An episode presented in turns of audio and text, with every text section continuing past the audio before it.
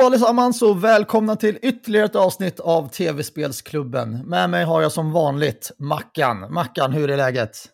Det är bara bra, det är bara bra. En trevlig lördagkväll med bara du och jag. Det är så det ska vara nu för tiden, vet du. Gött. Har du gjort något roligt i veckan då? Jag har gjort jättemycket roligt sen vi spelade in senast. Okay. Kan du nämna någonting som inte är relaterat till tv-spel? Lyckas du med det? Ja, det finns en hel lista på det. Avslutat True Detective säsong 4. Grattis, jag har fortfarande inte börjat. Nej, fortsätta mata på med Tokyo och Vice. Som, du måste se den serien. Du har sagt det. Det är Yakuza, det är Japan. Du gillar ju Yakuza-serien och Like a Dragon, så att det är in your wheelhouse. Vi får se om de här stora spelstudierna slutar ge oss massa tv-spel i sommar så kanske jag har tid att ta ifatt lite. Ja, men jag tycker verkligen du ska kolla in den. Sen vad är mer jag gjort? En grej som vi faktiskt... vi kan lika väl dra den redan nu. Igår, när vi spelade inte den... vad var det igår? 23. Tacka. Så släppte Hideo Kojima sin dokumentär om utvecklingen av Death Stranding / dokumentär om sig själv. Just det. Är det på Disney Plus den ligger? Eller vart ligger den? Den ligger på Disney Plus, ja. Hideo Kojima Connecting Worlds. Den är en timme lång och primärt skulle jag säga att det är en dokumentär eller sån här porträtt av Kojima och hans sätt att utveckla spel, hans bakgrundshistoria och så vidare. Och sen då är det satt i bakgrund av utvecklingen av Death Stranding. Så att det är en del insight i den utvecklingen också. Och väldigt mycket folk inom media och runt omkring som berättar om deras relation till Kojima och hur de tycker han är som utvecklare och hela sånt grej. Så gillar man Hideo Kojima så bör man se den. Gillar man spelindustrin bara så i stort så bör man se den, tycker jag.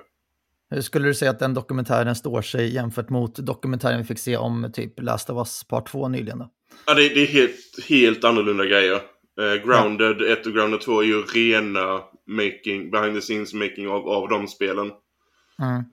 Detta är nästan mer fokus på Kojima som regissör och skapare. Intressant. Och hur han tänker och allt sånt. Den var väldigt intressant att se. Och som sagt, den är bara en timme lång. Så att, jag tycker man ska se den. Det är ändå rätt nice. Intressant. För att Death Stranding var ju hans första nya IP på... Ja, det var ju ett tag.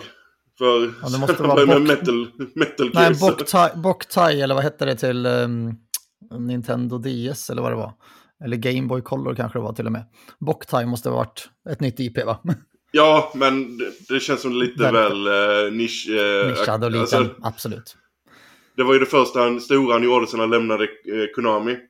Ja, och, så tänker man på Hideo Kojima så tänker man ju på Metal Gear Solid och nu Death Stranding. Det är ju det man tänker. Ja, precis. Och det var ju det att när han väl skapade sin egen studio, Kojima Productions, så började han då shoppa runt olika publishers och sökte funding för att skapa ett nytt spel. Och det var ju många som de sa nej. Han sa inte vad det var han skulle göra, utan ge mig pengar så skapar jag något magiskt i princip. Det var ingen direkt quote där, men ni förstår vad jag menar. Ge mig en jäkla massa pengar för jag ska ha råd med Daryl från Walking Dead. Ja, precis. Nej, så och de enda som sa det att vi tror på dig. Här har du massa pengar. Gör vad du vill, var ju Sony. Men Sony har ju en lång relation med Kojima också. Ja. Och nu såg vi hur det turned out. Alltså Death Stranding är fruktansvärt bra spel.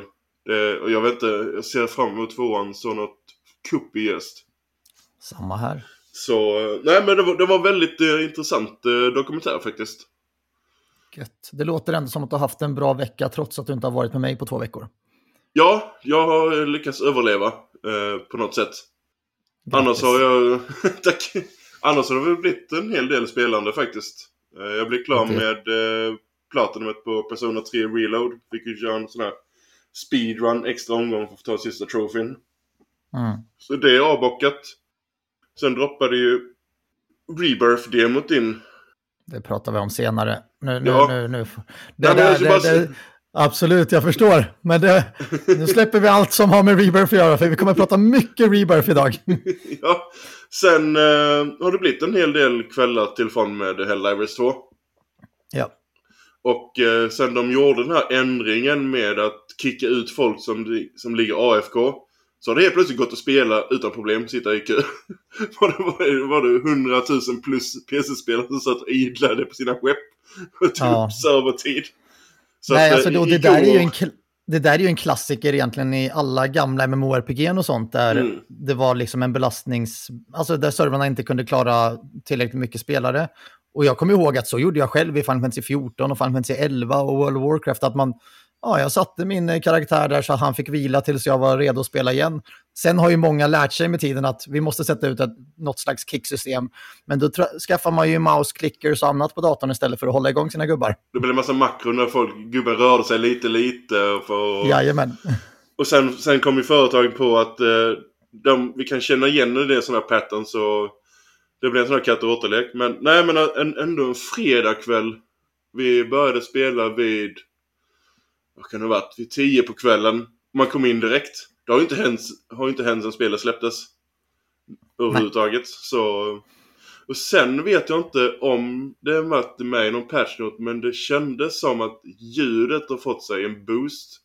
För det det tycker jag har varit grymt hela tiden. Men... Ja, det har varit grymt hela tiden. Men det kändes som att det var mycket bättre umf i ljudet och sådana grejer när vi spelade igår. Nu vet jag inte om det kanske var någon vaxpropp som har trillat ut mitt öra eller något. Eller så har jag dratt ut på hörapparaten. Men det kändes som det var bättre ljud. Jag har ju också duschat igår inför Final Fantasy 7 Rebirth. Så det kanske är...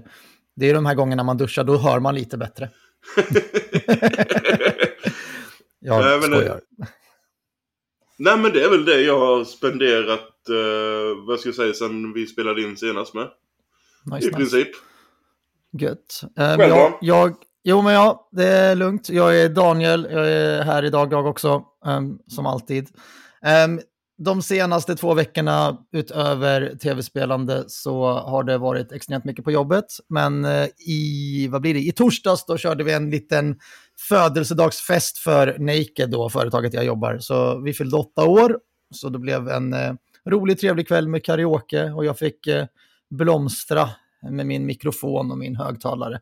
Jag älskar ju att sjunga, så det var roligt. Igår när jag skulle kolla på Hideo Kojima Connecting Worlds efter påpekande från Mackan här då att Sanino, du måste kolla på detta. Så hamnade jag istället hos syrran, för hon ville köra ytterligare en kväll med lite gaming och öl och annat gött. Det tackar man inte där till.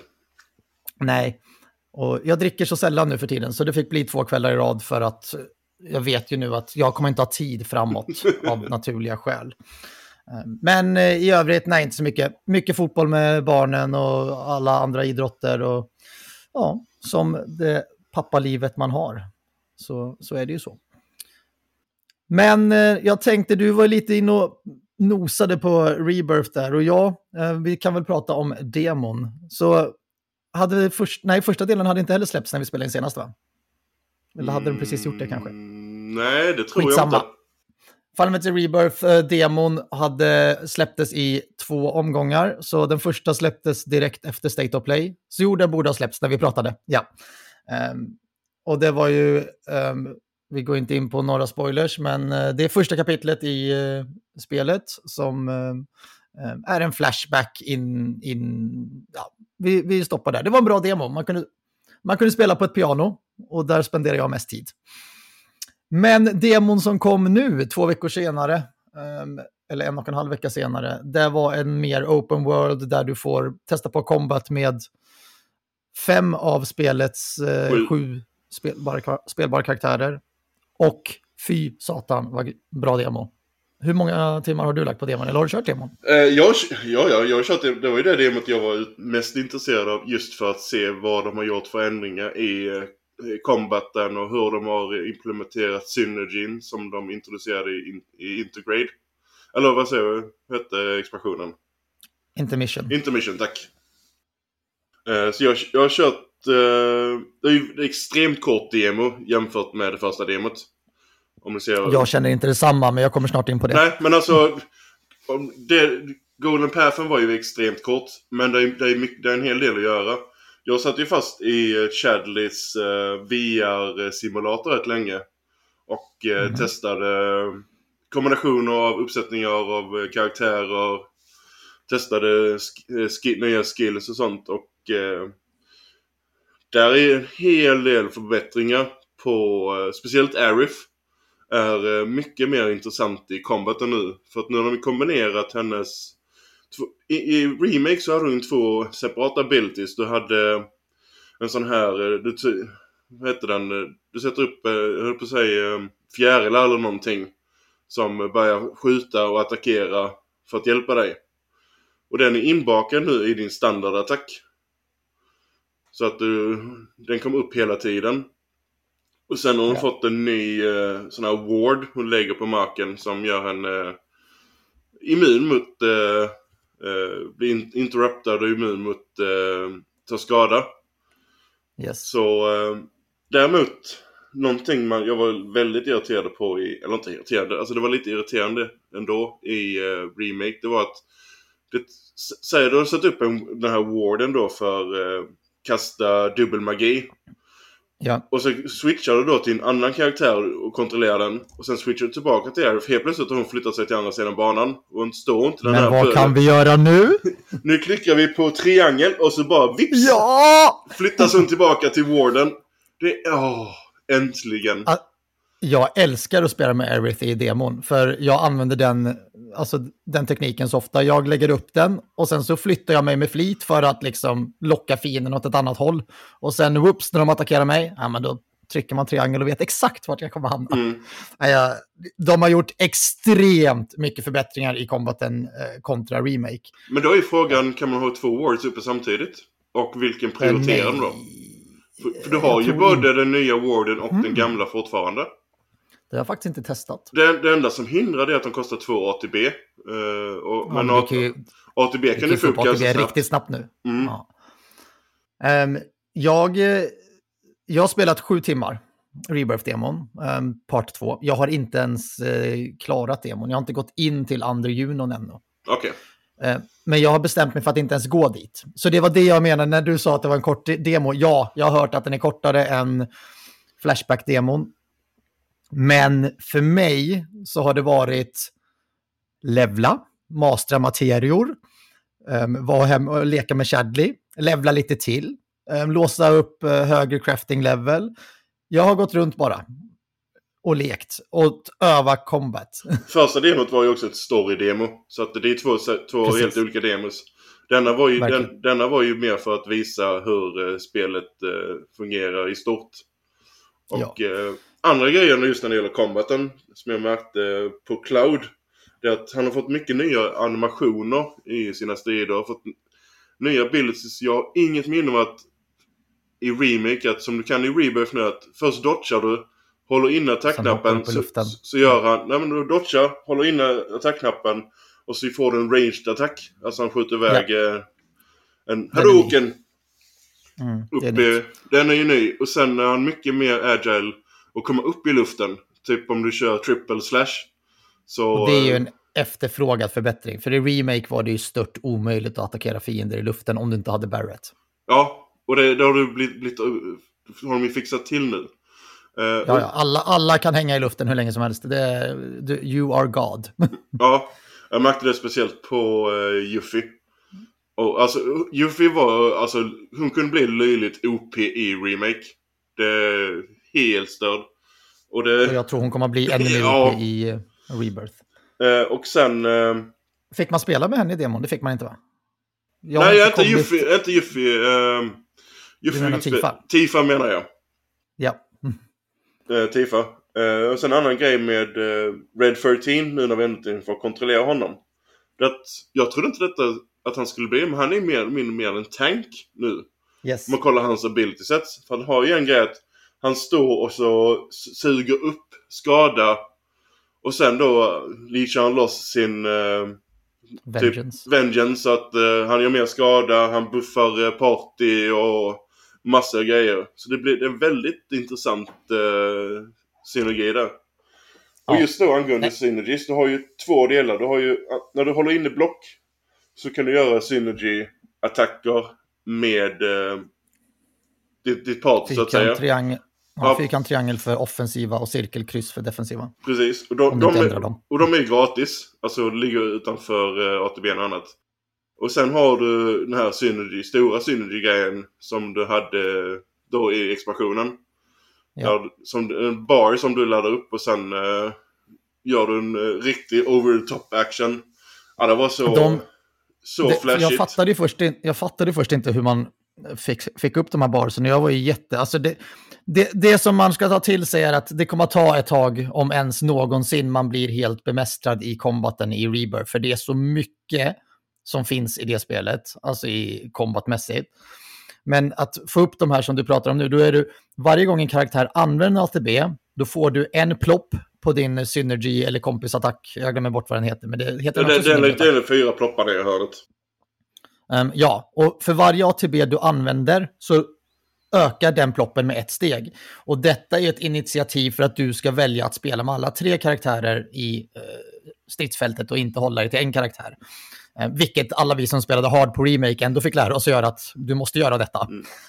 Mm. Men så varje gång du använder en ATB, då får du upp en sån plopp. Och när du har fått upp ett visst antal ploppar då till vad den här kompisattacken kostar, då förbrukar du de plopparna. Och nästa gång om du försöker köra samma attack, då har den blivit lite dyrare att använda. För att de inte vill att du ska använda samma attack om och om igen. Mm. Det var men ett bra system. Ja, men det borde ju räcka. Du kan ju kontrollera samma karaktär hela tiden, men du kan ju ta upp command-menyn och växla till den andra karaktären och så använda det så att det blir den vägen. Men det var en rätt rolig sån här synergy-attack mellan Aerith och Barrett. Där Aerith tar på sig Barretts solglasögon och de bara går bananas och skjuter. Alltså, det är mycket humor blandat med det vill verkligen visa upp karaktärerna, hur alltså deras personlighet, om man säger så. Yuffies, varför kommer jag in på Yuffie hela tiden? Tifas kombination med vad är det med Cloud? Påminner lite om den hon hade i Yuffie hade i DLC:n, där de tar upp henne och svingar runt. Och det är synergy. Var det definitivt det bästa från DLC:n, och nu har vi det som staple i Rebirth. Yeah. Och det enda som får mig att tänka på nu, det är att stridssystemet är som det är nu i Rebirth. Hur fan ska de toppa det i del 3? Jag tycker inte att de behöver toppa det. Jag tycker att de kan fortsätta med exakt samma. Men det är inte mycket att göra för att kunna toppa det. För om det är någonting som jag känner oro för innan jag ens har börjat spela spelet. Som sagt, jag har spelat då den första demon, flashbacken. Och där kände jag mig bara förvirrad i den lilla kombat man faktiskt hade. Och i den här demon, jag kommer inte spela någon mer. Jag kommer inte klara den, för jag vet att jag ändå kommer att spela det här om några dagar. Men det jag känner är att det är så mycket, och jag vet hur svårt hard var på remake. Och där kände jag att jag kunde allt. Alltså allt i combat. Jag kände mig så extremt duktig på det. Men jag har en oro för att jag inte kommer att bli så duktig i Rebirth. För att det finns så mycket moment som du kan jobba på. Och det finns så många kombinationer. Och det är så mycket att lära dig om du vill bli expert på combatsystemet. Så för mig, lägg fan inte till något mer till del 3. Utan det här är okej. Det är fantastiskt som det är. Men jag är livrädd för att köra hard på Rebirth. Det kan jag säga redan nu. Ja, men jag tänkte på en annan grej där, för just med kommentarna, att när man tog det här första demot, story-demot, så kastas man in rätt in i spelet. Och det gör du ju nu också. Ja. Men nu fick du ju massa abilities och massa tillgång till alla de här stridssystemen och allting sånt som du egentligen har fått byggt upp över tid, där de lägger till först den delen och sen den, alltså förstår man, typ tutorial. Och det är det som är så tråkigt i många demon, att du får allting påkastat dig direkt, gå och lek. Ja, men hur funkar allting? Mm. Och visst, sen så fanns det i menyn så fanns det väldigt bra tutorials och förklaringar för allting, men det känns fortfarande för mycket, för jag kan säga att jag vill inte sitta i en meny och läsa i 2 timmar innan jag fick börja spela spelet, utan jag ville bara spela. Nej, men sen hade vi ju Shadleys VR-simulator som hade de här combat-tutorialserna. Ja. Som förklarar en del, men som sagt, det blir ju lättare när man får allting i lugn och ro, steg för steg. Mm. Och, nej, det är alltså ett tips som jag bara säger till alla som, om det ens finns någon som tvekar på att man ska köpa Final Fantasy Rebirth. Om man har råkat köra Flashback-demon och blir avskräckt av den, bli inte det. Ni måste fortsätta. Och kör i sådana fall den här demon också. För att jag vet att jag skulle spela Final Fantasy Rebirth. Det var ingen snack om det. Men hade jag kommit som ny och börjat spela Flashback-demon och inser att shit, det här stridssystemet, det är för svårt för mig. För det upplevde jag. Trots att jag har spelat Final Fantasy VII Remake i 400 timmar så tyckte jag att Demons Combat, den var för avancerad och snurrig. Mest för att jag hade förträngt mycket av Remake, men samtidigt för att de redan där lägger på lite av det nya då. Så efter första demon, Flashback-demon, så kände jag bara, det här kommer aldrig gå. Men efter 7 timmar med den här demon så vet jag ju att jag kommer ju lära mig oavsett liksom. Så låt inte demon avskräcka någon, det är bara det jag vill säga. Jag tror det kunde vara lite så efter Remix-demot också. När många kom in från, kanske antingen de hade spelat OG 7an eller inte spelat 7an överhuvudtaget. Och så kör man då det här demot till remaken. Och så är det bara lära sig det här stridssystemet. Det var lite sådär overwhelming i början innan man kom in i det. Men om man väl kom in i remakes combat, så jag var lite skeptisk. Jag har alltid älskat turn-based i JRPGs. Jag är inte sån här jättestor action RPG-fan på samma sätt. Men det är ju spel som har fått mig att ändra det. Men remake, alltså när man väl kom in i remake efter att ha suttit, alltså suttit och spelat 3-4 dagar på raken och verkligen kommit in i allting, då var ju alltså det här, jag vill inte ha det på något annat sätt. Nej. Nu finns det, man kan ju ställa in det till att vara i princip turn-based. Det finns ju en valmöjlighet till det. Ja. Men det blir så otroligt slött. Ja, och det här spelet är så vackert när det spelas som det ska spelas. Ja. Alltså, förlåt mig när jag säger ska spelas. Jag är ingenting mot dem som kommer att spela turn-based. Men det är ju det här, det är så som den combaten som du och jag pratar om nu, det är så spelet är tänkt att spelas. Mm. Nej, alltså jag är likadan. Jag har ju varit alltså JRPG har ju varit min glöd och min själ, alltså det är allt jag älskat. Och jag var alltid likadan, att jag var löjligt rädd för att vi skulle gå över till mer action-based, men det var spel som Star Ocean och Tales och andra spel som successivt fick mig att faktiskt gilla mer actionbaserad combat. Och nu tycker jag det är svårare att gå tillbaka till ett turn-based. Octopath Traveler 2, som jag tycker är ett fantastiskt spel, har jag inte klarat för att jag tycker det helt plötsligt går lite för långsamt. Här får Infinite Wealth lite av en pass för att det är så en extremt snabb turn-based. Men nej, jag är så här, jag tycker att de har lyckats så bra med att gå över till, alltså till och med Final Fantasy 16 som är ett renodlat action combat-system. Jag tycker det stridssystemet är jättebra efter att jag hade kört det i 10 timmar. Final Fantasy 7 Remake var ju ganska mycket fortfarande taktiskt planerande och sånt. Rebirth är fortfarande extremt mycket taktiskt planerande, även om du inte tänker på det, men allting du gör är i praktiken en utveckling av dåtidens turn-based. Mm. Och precis som du säger, tryck på kryss för att få upp command-menyn och allting går i super slow motion, som också är väldigt vackert för övrigt. Men när du trycker kryss, då har du din tid på att planera, vem ska vi använda vilken skill, vilket item ska jag kasta, vad ska jag göra? Och det är då i alltså det normala combat-systemet. Så trycker du kryss så går allting väldigt, väldigt, väldigt långsamt och du får mycket tid på dig. Du hinner få den här lilla tiden att, eller tiden beror på, tänka hur du vill göra det. Så att Vill du, alltså du kan ju mappa olika abilities och spells och så vidare till snabbknappar när du håller inne vad det är L1 och sen den knappen. Ja. Så att du kan ju göra det jätteaction i on the fly. Men som du sa innan, när du gick över till hard på remake, då behövde man verkligen utnyttja alla verktyg du har från alla personer. Du kunde inte ta dig an de större grejerna annars.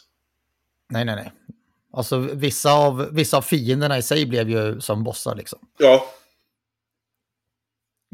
Shit Anna, det är 5 dagar kvar. Ja, från att vi spelar in detta, från att ni får höra detta så är det 2 dagar kvar förhoppningsvis. Nej. Det kittlar i mina fingrar. Ja.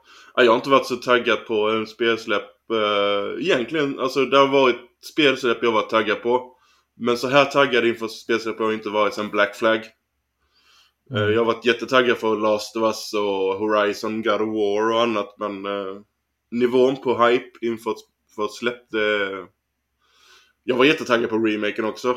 Men detta är speciellt efter man har sett metan, man har sett quotes från recensioner. Jag har valt att inte läsa en enda recension för att jag vill inte riskera ha någonting spoilat.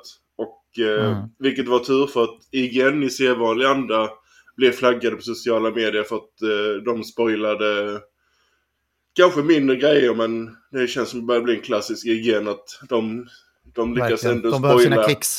Ja, men för jag vill verkligen inte veta någonting om storyn eller någonting.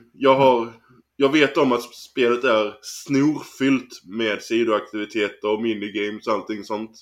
Och jag bara säger bring it on. Och kan det här bara leverera en bra story, striderna vet jag grunden nu att den är bra.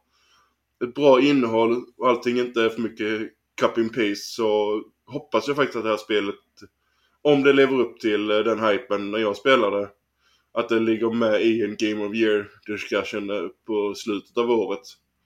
Absolut. Med tanke på recensionen var det sämsta, recensionen var den 8. Det säger en hel del. Ja. Nej, jag känner just för hypen. Jag är precis som du och som jag tror att jag nämnt i den här podden redan innan. Jag har ju tagit semester i 2 veckor från och med nästa torsdag, eller från och med nu på torsdag. Och bunkrat upp med Coca-Cola och snus och panpizza så att så lite saker som möjligt ska få störa mig. Jag brukar aldrig sätta telefonen på ljudlös och vibrationslös, men den kommer vara off limits för ett tag framåt. Så vill någon nå mig, då får ni hoppa in på... Nej, det går inte. Stängt av notifikationer på konsolen också. Ja, det kommer jag göra. Men nej, alltså jag har inte varit så hypad sedan remake. Då var jag också väldigt, väldigt hypad. Tog också semester. Men innan dess, då var det Final Fantasy 10 eller Final Fantasy 13. Jag minns inte riktigt när det var jag tog det till den här nivån. Men den hypen jag hade inför remaken var extrem. Den hypen jag haft inför Rebirth har varit hög.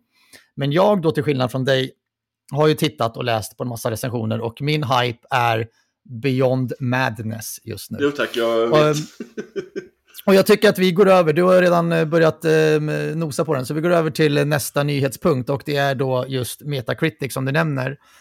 I torsdags förra veckan så släpptes embargot den 22 februari och när embargot släpptes så låg Rebirth ett tag på 94, sjönk till 93 och idag när vi spelar in detta så har den precis sjunkit ner till 92. Det är baserat på 123 reviews.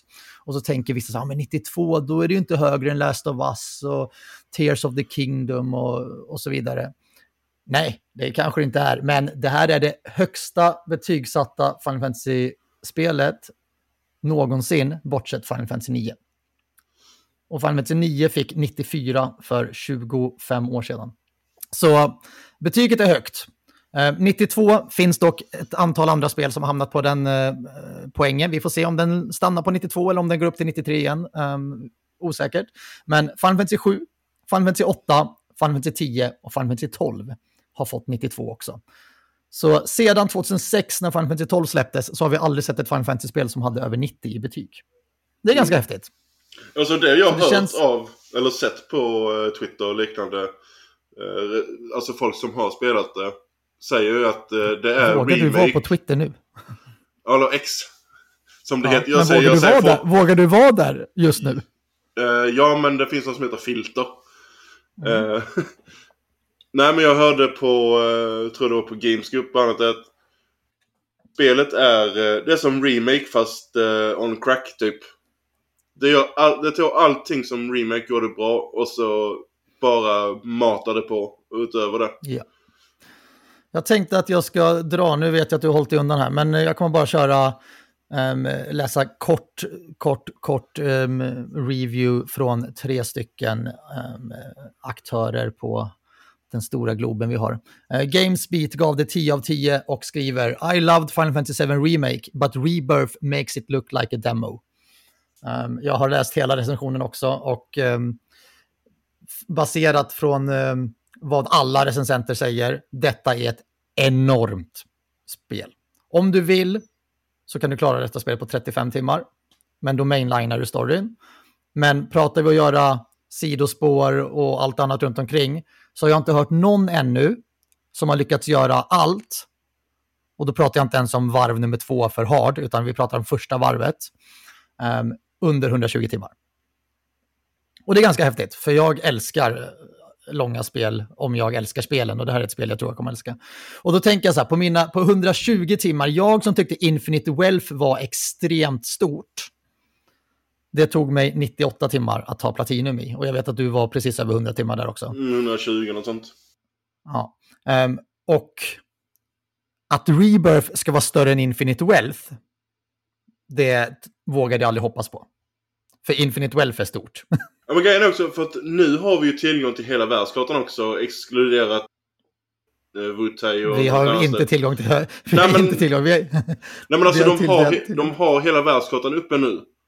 Ja. Och jämfört då med när vi bara hade Midgard i remake. Så, Midgard, ja. Så det, på så sätt så är skalan mycket, mycket större. Verkligen. Nej, så det är ballt. Jag läser en annan. Washington Post, 10 av 10. Final Fantasy VII Rebirth is so good, it nearly wrecked my life. Och sen har jag hittat några få 8:or. 8 av 10 är det lägsta betyget spelet har fått än så länge. Vilket också är helt galet, för det är ett högt lägsta betyg. Men VG247 som gav det 8 av 10. Det här är alltså en av de negativa inom situationstecken. Flaws be damned, scores be damned. Though in my heart this will inevitably end up as one of my favorite games of 2024. Its vibes are simply irresistible. Och det är lite så här roligt. Skål. Jag har läst alla 8 av 10 betyg för att jag vill... Alltså mackan. Sånt där häller vi upp innan podden. Du vet något som jag redigerar bort det, Daniel. För jag redigerar bort den här kommentaren också. Jag har läst alla 8 av 10 betyg bara för att se liksom, jag vill ju hitta det som får den negativa aspekten på spelet eller mindre perfekta aspekten. Men det ironiska är att ingen recensent säger någonting som skrämmer bort mig. Det värsta jag har läst är väl typ it takes a long time to climb ladder sometimes. Eller att traversal uppåt kan ta lite lång tid. Och det, jag menar, jag är inte så jävla snabb på att klättra i stegar heller, ska jag säga. Så det, jag kan nog överleva det. Hellre det än de här påtvingade klämma oss igen mellan en dörr eller ett berg i remake som vi fick se alldeles för många gånger. Den andra negativa aspekten är att det finns för mycket att göra. Det är lätt att glömma bort och följa storyn. Det är verkligen både en positiv och negativ kommentar samtidigt. Helt beroende på vem det är som spelar, hur man upplever det. Ja. Och sen samtidigt att jag har svårt att se hur man kan använda det som en negativ kommentar, för att det är ju valfritt. Du måste ju inte göra allting. Nej. Om du inte vill. Jag blir så trött på det, alltså när folk, den här klassiska Ubisoft-mappen. Du ser en karta och så där 3000, men du måste inte gå och göra allting. Nej. Och det jag har förstått på recensenterna är att det som gör att de känner sig tvingade till att göra detta, vissa, det är att det alltid ger en bra belöning. Och det tycker jag också är en ganska positiv grej. För i Ubisoft-spel och i andra spel, open world-spel, så känner jag inte alltid att det ger särskilt mycket belöning att göra alla sidequests. Utan man gör det bara för att det är en prick på kartan. Men i det här spelet så är det ju verkligen att allting du gör att du blir bättre på ett sätt eller annat. Du kan få en ny materia, du får nya uppgraderingar till dina kompisar eller till partyt, du kan få nya grejer till din chocobo, du kan få nya grejer till dina minigames och så vidare och så vidare. Men alltså du vill ju få ut någonting. Alltså går jag och gör ett sidequest eller side mission, då vill jag ju få en reward för det också. Alltså känna att jag vill inte bara ha ett sån här klapp på axeln, good job, utan man vill ju få ut någonting av det. Ja, och det som det låter som när de här recensenterna säger det, de tycker att spelet är så jävla bra att de måste hitta någonting som skulle kunna påverka det negativt. Men många är också ärliga och säger att this might not be a bad thing, but this is how I feel. Och jag förstår ju det. Om du är en sån som, jag hade jättegärna velat se Rebirth slutet innan jag blir spoilad av någon. Och kanske då vill mainlina. Istället så väljer jag att stänga av sociala medier och går inte till jobbet. Men jag kommer inte mainlina spelet. Jag kommer göra varenda prick på kartan. Jag är likadan. Men hade jag känt att fan, imorgon ska jag till jobbet, jag kommer att träffa Mackan och han kommer inte kunna hålla sig. Och då kommer han säga någonting som han inte ville säga, som jag inte ville höra. Och jag tror att det är det här som gör att vissa kanske blir rädda då för att ta för god tid på sig att spela spelet. Och det försöker de ju hitta då som, om vi ska hitta någonting negativt i detta så är detta en sak. En annan negativ grej som, jag vet inte om du har märkt det. Förresten, det frågade aldrig. Vad körde du, quality eller performance på demon? Performance. Jag körde 9 gånger av 10. Ja, och jag är att jag bara har en 32-tums 1440-skärm så... Ja, jag kör ju på en 85-tum 4K. Så jag kör gärna på quality alla gånger i veckan. De enda gångerna jag inte kör quality är om jag märker att FPSen dippar för mycket. Men för mig funkar 30, alltså lockt 30 FPS, det funkar för mig. Ja, du körde performance och du hade i stort sett lockt 60. Men det som jag har läst och hört och även märkte i första demon, för då var den förinställd på performance, det är att eller ansiktena i karaktärerna kan se väldigt blurriga och fula ut. De gjorde någon patch, sa de. Men det kom ju samtidigt som andra demot. Ja, men jag har fortfarande hört från folk att performance lider av vissa så här, lite som dörren i Final Fantasy VII Remake, PS4-versionen. Ja, klassiker. Att den inte riktigt, det såg ut som att den inte hann att buffra in grafiken. Och det har man fått se lite bilder på här på vissa berg och sånt i början, tidiga kapitel av spelet. Men det är så här, jag kommer att spela på quality, jag kommer att njuta, jag kommer att ha ögonorgasm av spelet, garanterat. Men även om man spelar på performance så ser det tillräckligt bra ut, skulle jag vilja säga. Men där är det vissa då som har sagt att grafiken är kanske inte det man förväntar sig av ett AAA Square Enix spel som Final Fantasy, där man normalt sett alltid ser till att ha det bästa möjliga när det väl släpps. Men sen ska vi veta, det är den första Final Fantasy 15 hade de ju, men liksom den första riktigt stora öppna världen. Det är mycket de ska lyckas med liksom. Men, nej, men jag kan gå in och testa, inte performance utan quality-läget. Jag menar, märker jag att de 30, även om det är bra frame pacing och att jag hellre vill köra annars så hoppar jag över. Men, på så liten tv så tror jag att det är bättre att köra performance ändå. PC-skärm. Ja, PC-skärm dessutom, sorry. Ja, alltså, men... jag sitter ju 1 meter från den skärmen och den är nu 32 tum. Och jag maxar 1440, så visst, det hade ju blivit att den hade skalat ner från 4K till 1440. Och det känns som att då kan jag lika väl köra performance istället. Ja. Men nog snackat om Final Fantasy 7. Det är 30 minuter ren kärlek. Jag hade kunnat prata Final Fantasy 7 med dig hur länge som helst, Mackan. Men vi kommer förmodligen snacka nästan 2 timmar Final Fantasy 7. Det lär nog bli väldigt, väldigt mycket nästa avsnitt, kan jag tänka mig. Ja, och sen ska vi försöka få med David också, för han kommer väl förhoppningsvis få sig tid att spela Final Fantasy VII Rebirth han med, trots att han har ett bibliotek med barn hemma. Men vi går vidare till nästa nyhetspunkt, och det är Sony kollar på supporta PlayStation VR 2 på PC. Nu har ju inte du PSVR 2, men vad känner du inför nyheten? Eller för... Det känns logiskt att i och med att de släpper ju spel på PC ett år eller flera år senare. Och sen har du ju spel som, nu är det i och för sig bara deras service-spel som kommer day one på PC. Men att släppa support för PC och öka upp flera marknader och sälja PSVR 2, det, jag förstår varför de gör det.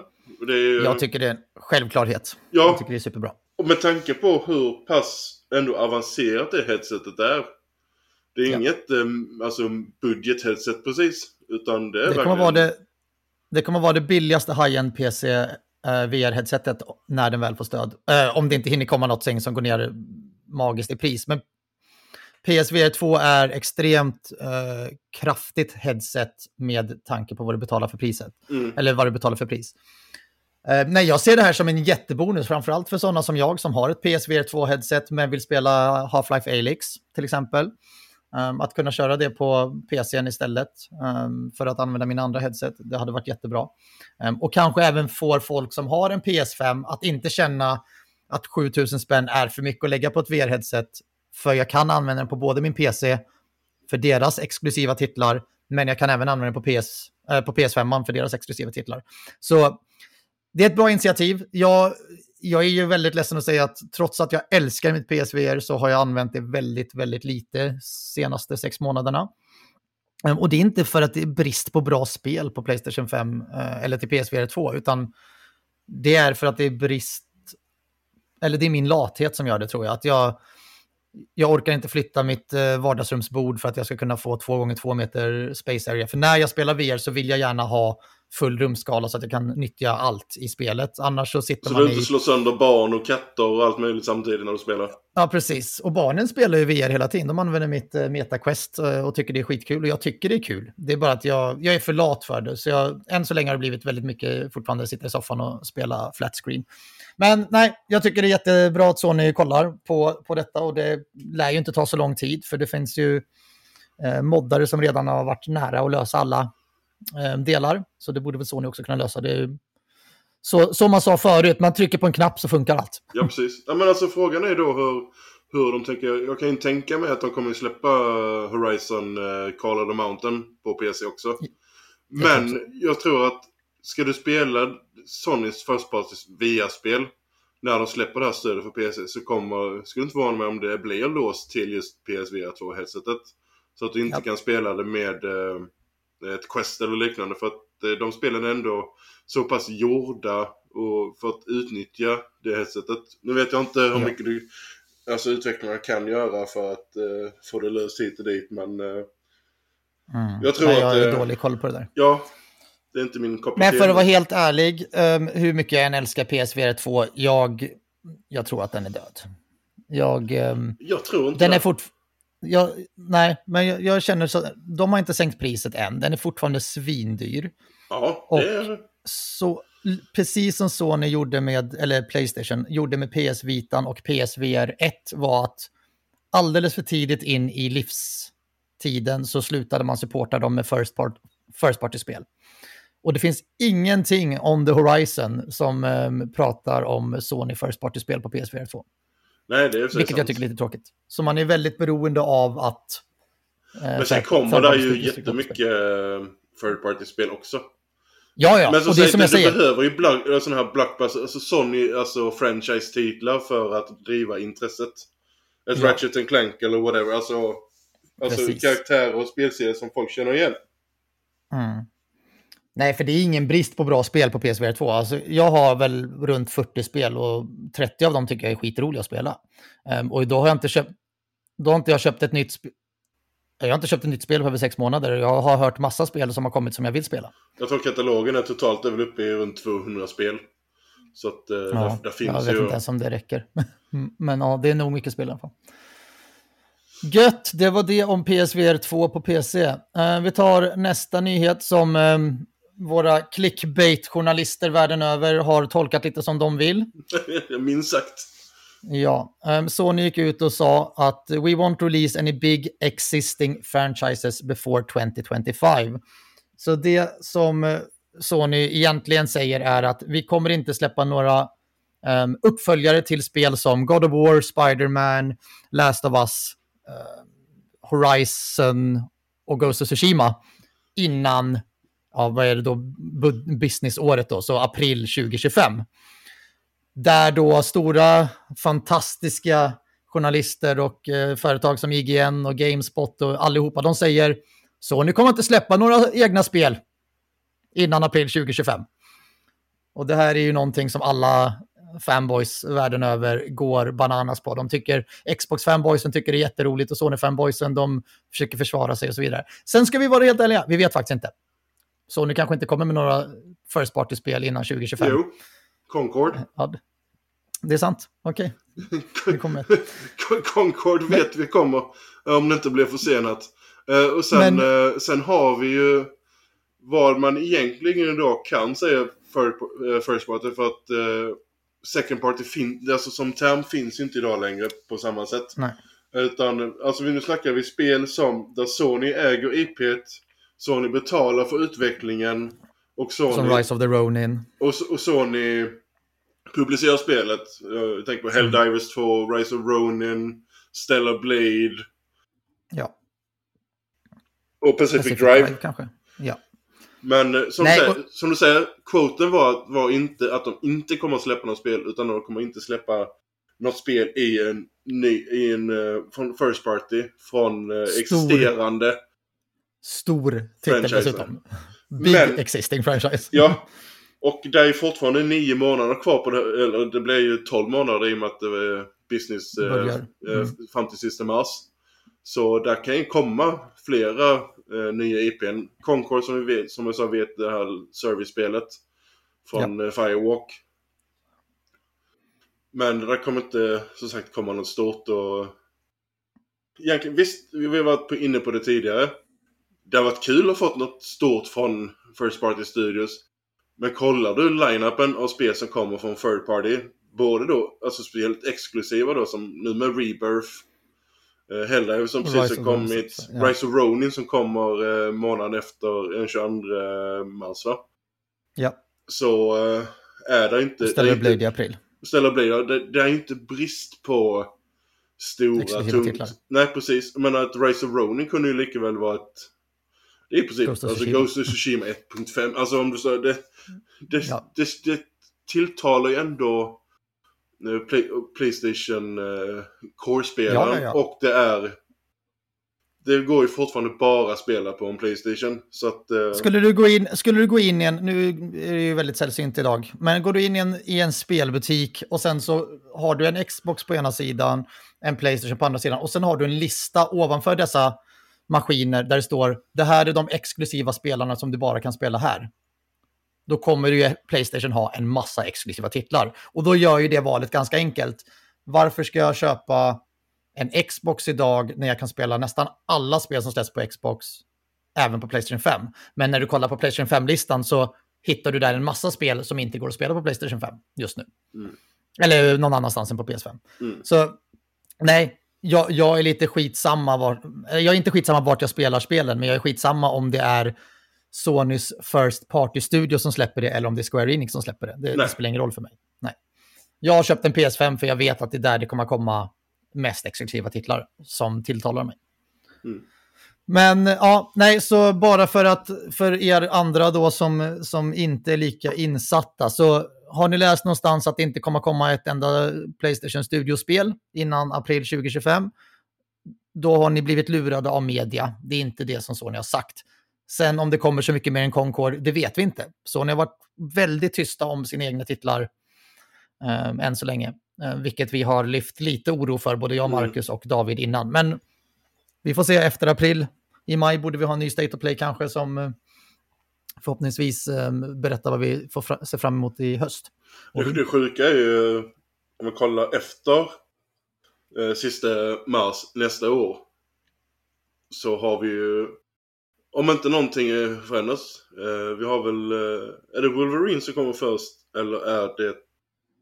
Det är Wolverine som kommer först. Det är Wolverine som kommer före den här expansionen till Spider-Man, va? Eller var det tvärtom? Vänta nu, har jag missat någonting? Ja, har vi en expansion till Spider-Man? Ja. Venom? Ja, just det. Oj. Men alltså, det blir ju svårt för någon att släppa ett spel hösten eller tidig höst 2025 med tanke på GTA. Så att... Ja, och sen har vi Death Stranding 2 också. Ja, så... där ja. Är ju... Nej, det finns. Vi som spelar på PlayStation, vi kan fortsätta smaka gott. Mm. Äta gott, menade jag. Vi smakar säkert jättegott vi också. Ska vi... Ja, nej, vi lämnar den pucken, va? Mm. Du nämnde Helldivers 2. Ja. Och du sa att du hade spelat en del Helldivers 2. Det var kan man lugnt säga. Eller lugnt säga, jag har väl fått in... jag har gått 3 levlar kanske den här veckan. Vi spelar ju ändå rätt lugnt tempo. Vi kör ju bara samma gäng alltid som spelar, så det blev väl kanske 2 eller 3 dagar i veckan. Ja, jag spelade ju detta. Jag skulle ju inte spela Helldivers 2. Jag höll ju på med Grand Blue Fantasy Relink och Prince of Persia.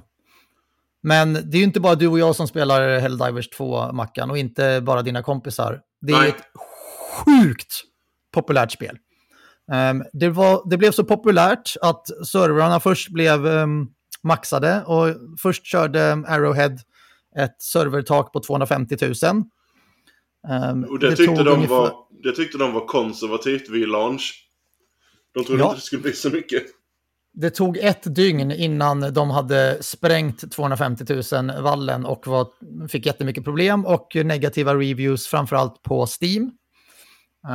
Där folk säger att de inte kunde spela och det var väldigt svårt att spela. Sen så lärde jag mig direkt, jag spelar inte på Steam, jag spelar på PS5, men det fanns ett knep, ett trick att lura serverkapaciteten, och det var att hitta en kompis på PlayStation Network som är inne i spelet, joina hans squad, lämna hans squad.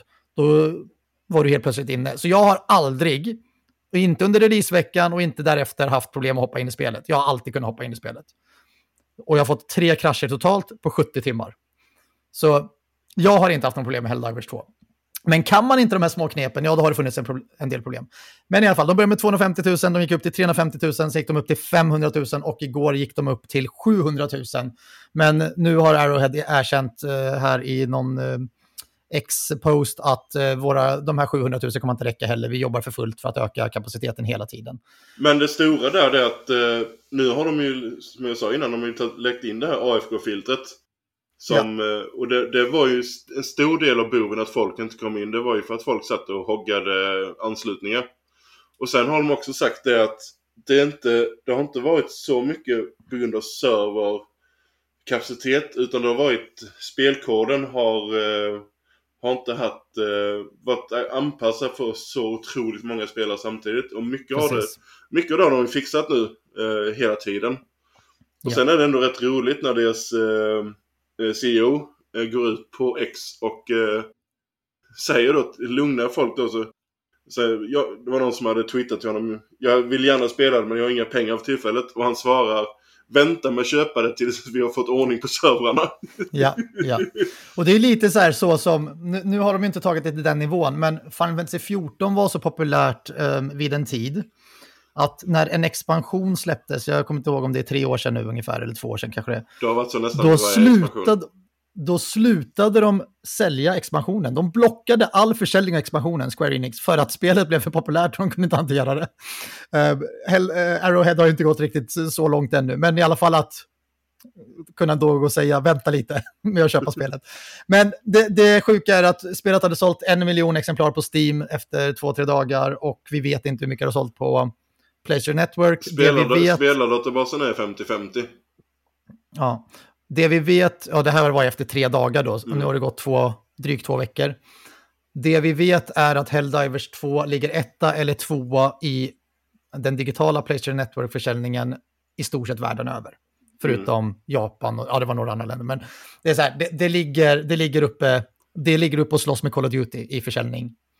Vilket är ganska mäktigt för ett spel som vi inte alls trodde skulle vara så... Alltså Helldivers 1 var ganska nischat. Såldes inte i närheten av de här volymerna. Men de som älskade Helldivers älskade det. Det som händer här med Helldivers 2 är precis som med Palworld. Det är att Mackan pratar gott om det. Jag tar till mig det. Jag pratar gott om det. Mina polare får höra det. Och de köper. Och det är ett perfekt streamingspel också. Verkligen. Och det är så många stunder som jag har spelat det här där jag har inte känt den här kooperativa glädjen som man gör när man lyckas klara upp ett uppdrag som är på alldeles för svår svårighetsgrad sedan jag raidade i World of Warcraft. Alltså det är så här, jag kommer på mig själv hur jag skriker ut mitt i natten och nästan så jag bara väntar på att grannarna ska stå och knacka på min dörr för att de tror att jag är dum i huvudet. Men nej, riktigt beroendeframkallande. Jag har haft några sådana moments både i Division och i Destiny, men som jag säger nu just sån här grejer, jag tror det var förra veckan när vi spelade, jag hade precis köpt 320 eller 380 kilo bomben. Oh. Så hade jag en granat med mig också. Mitt team var redan skeptiska till att jag tog med mig den här 380 granat eller bomben. Mm-hmm. Sätter den på en Bile Titan? Nej, det första jag gör när jag kommer ner på planeten och vi börjar uppdraget, det är att jag av någon konstig anledning har lyckats trycka vänster på D-padden så att den tar fram handgranaten. Och det tänker inte jag på, och så kommer det en liten halv swarm. Och istället för att skjuta så kastar jag granaten, den studsar på en sten tillbaka i ansiktet på mig och jag dör. Och kommentaren jag får från reseteamet: om du nu inte kan hantera en granat, hur fan ska du kunna hantera en 380 kilos bomb? Och först gör man den här 380 kilos bomben sen. Det var inte på en bite, det var en sån här jättegrop med en massa sån här spanhål för de här bugsen. Jag drar in den där, glömmer säga att det är den jag kastar in. Så där wipades nästan hela teamet. Och sen dess får inte jag ha några sådana stora bomber med mig längre. Utan, det förstår jag. Tack. Jag vet inte. Jag kör bara Larsson av Orbital-grejerna. Ja, men den är rolig också. Du och jag har inte pratat sen den enda gången jag än så länge hoppat in och spelat med er. Men du slänger fan... Jo, jag har spelat en gång mer. Jag hoppade in i ert game. Det var inte jag med. Det var inget mina. Jo, du var med. Och du dödade mig 2 gånger utan att du visste om det. Ni var 3 spelare just då, så jag hoppade in för att jag skulle göra knepet för att hoppa över kön, och då skulle jag in i dig och sen hoppa ut, men sen såg jag att ni ändå hade plats, då stannade jag. Men var det du som hade en massa stjärnor och sånt på ditt jävla namn? För det var någon gång kväll vi spelade och så kom någon in som hade, jag såg bara att det var en massa stjärnor, vilket det var lite weird för att jag ser ju alla andras namn i teamet. Jag heter Svenino. Jo. Men i alla fall, jag spelade med er. Jag spelade med dig. Nej men vänta nu. Och du... Då trodde jag att du... Jaha, jag trodde du var någon annan. Nu kommer jag ihåg. Ja, du sprang runt med den här skölden. Eller, inte skölden. Drönaren. Nej, den här energy shielden, bubblan. Ja, den hade jag. Ja, för nu kommer jag ihåg. Ja. Men du hade tydligen plockat på dig de här, min hat-stratagem. Ja, doggen. Minor. Nej, minor. Jag hade inte minor där, det var Blomstrand. Okej, det var någon annan av dina... Han har förkärlek att kasta minorna på väldigt fel ställen, så han får inte ha minor med sig längre. Och jag är på väg rakt in i objektiv, och sen så slänger han ner den, och jag tänker, han slänger väl ner någon raketbomb här eller någonting. Och sen står jag fast bland 200 miner runt omkring mig. Jag har 4 stycken rare tokens, vad heter de? Jag tappar namnet. Rare, men jag har inte materia. Jo, nej. Ja, jag vet vad du menar i alla fall. Ja. Jag hade 4 rare och 5 stycken common på mig. Och min railgun som jag behöver för att jag älskar min railgun. Nej, just det, då hade jag sköldryggsäcken. Men i alla fall, så jag dör av hans mina. Och sen så spånas jag in. Och sen ska jag försöka springa in och hämta mina grejer som ligger mitt i det där jävla minfältet. Men medan jag står och smyger där, då är det någon av er som står och skjuter på en av minerna. Så jag exploderar igen. Och jag bara, ej, helvete. Men det är ju sådana stunder jag skrattar åt. Alltså, jag gråter och skrattar samtidigt. Och det har varit många sådana moments i Helldivers. Jag rekommenderar alla som inte har något annat att spela. Om ni inte ska spela Rebirth, eller det måste ni göra. Men efter att ni spelar Rebirth, fan, spela Helldivers. Det är bra spel alltså. Ja, det är alltså mindless fun. Ja. Gött. Nog snackat om Helldivers. Passkey för PSN-inlogg, är det någonting du kommer använda? Jag har redan aktiverat det. Jag också. Så för er som inte vet vad det innebär, men nu har man... äntligen lanserat passkey för att logga in på sin PS5. Och det är... Jag egentligen hade PSN-kontot oavsett vad det är för konsol. Ja, precis. Och man använder face recognition eller fingerprint eller ja, vilken säkerhetsaspekt du vill. Det som är bra med detta är att det är betydligt högre säkerhet än att ha en vanlig kod. Ja, för du har inget lösenord längre. Nej, utan du försöker logga in på PS5 och då kommer det upp en liten notis på din telefon att hej, vill du logga in? Och så tycker jag ja. Och så är jag inne. Mm. Så igår när jag var hemma hos syrran och började logga in på mitt konto snabbt så tog det typ 5 sekunder istället för att jag skulle leta bland mina 2000 lösenord jag har skrivna i ett dokument vad jag har för lösenord. Ja, sen ska du hitta two-step-verifikationen i Authenticator-appen och... Mm. Nej, så extremt smidigt. Jag rekommenderar alla som har tillgång till en mobiltelefon och inte... Nej, jag rekommenderar alla som har tillgång till en telefon att aktivera passkey för PlayStation. Alltså two-step är ju ändå rätt säkert. Men ja. Detta är ju så säkert du kan få det. Förutsatt att du inte har blivit av med din telefon plus tumme eller din telefon plus dina ögon och så vidare. Mm. Mm. Det kan inte bli säkrare så här, alltså så länge du har fysisk tillgång till din egen telefon. Och skulle det vara så att det inte funkar av någon anledning så har du alltid valet att de skickar sms-kod till dig som du sen antingen sms eller mail som där du sen tar koden från skärmen och sen skriver in det i telefonen. Slarva inte bort din telefon, men Nej, men... Har du inte tillgång till detta så åtminstone two-step verification i alla fall är ett krav. Alltså, du kan inte stressa det tillräckligt mycket att bryr du dig om ditt konto så ha two-step oavsett om det är till PSN, Facebook eller whatever för att skydda dig från kapning. För det värsta... som kan hända och nu var det ju en jättestor breach för många år sedan, vad är det, 10 år sedan kanske, på PlayStation Network där alla lösenord skickades ut. Men för mig till exempel som har köpt, jag vet inte hur många spel men säkert runt 2000 digitala spel på min PS5, blir mitt konto hackat, då är det borta. Ja, plus alla dina sparfiler är knutet till kontot också så de åker ju med. Ja. Nej, så för er egna säkerhet, aktivera antingen passkey eller 2-stegsverifiering. Det är it's good shit, så att säga.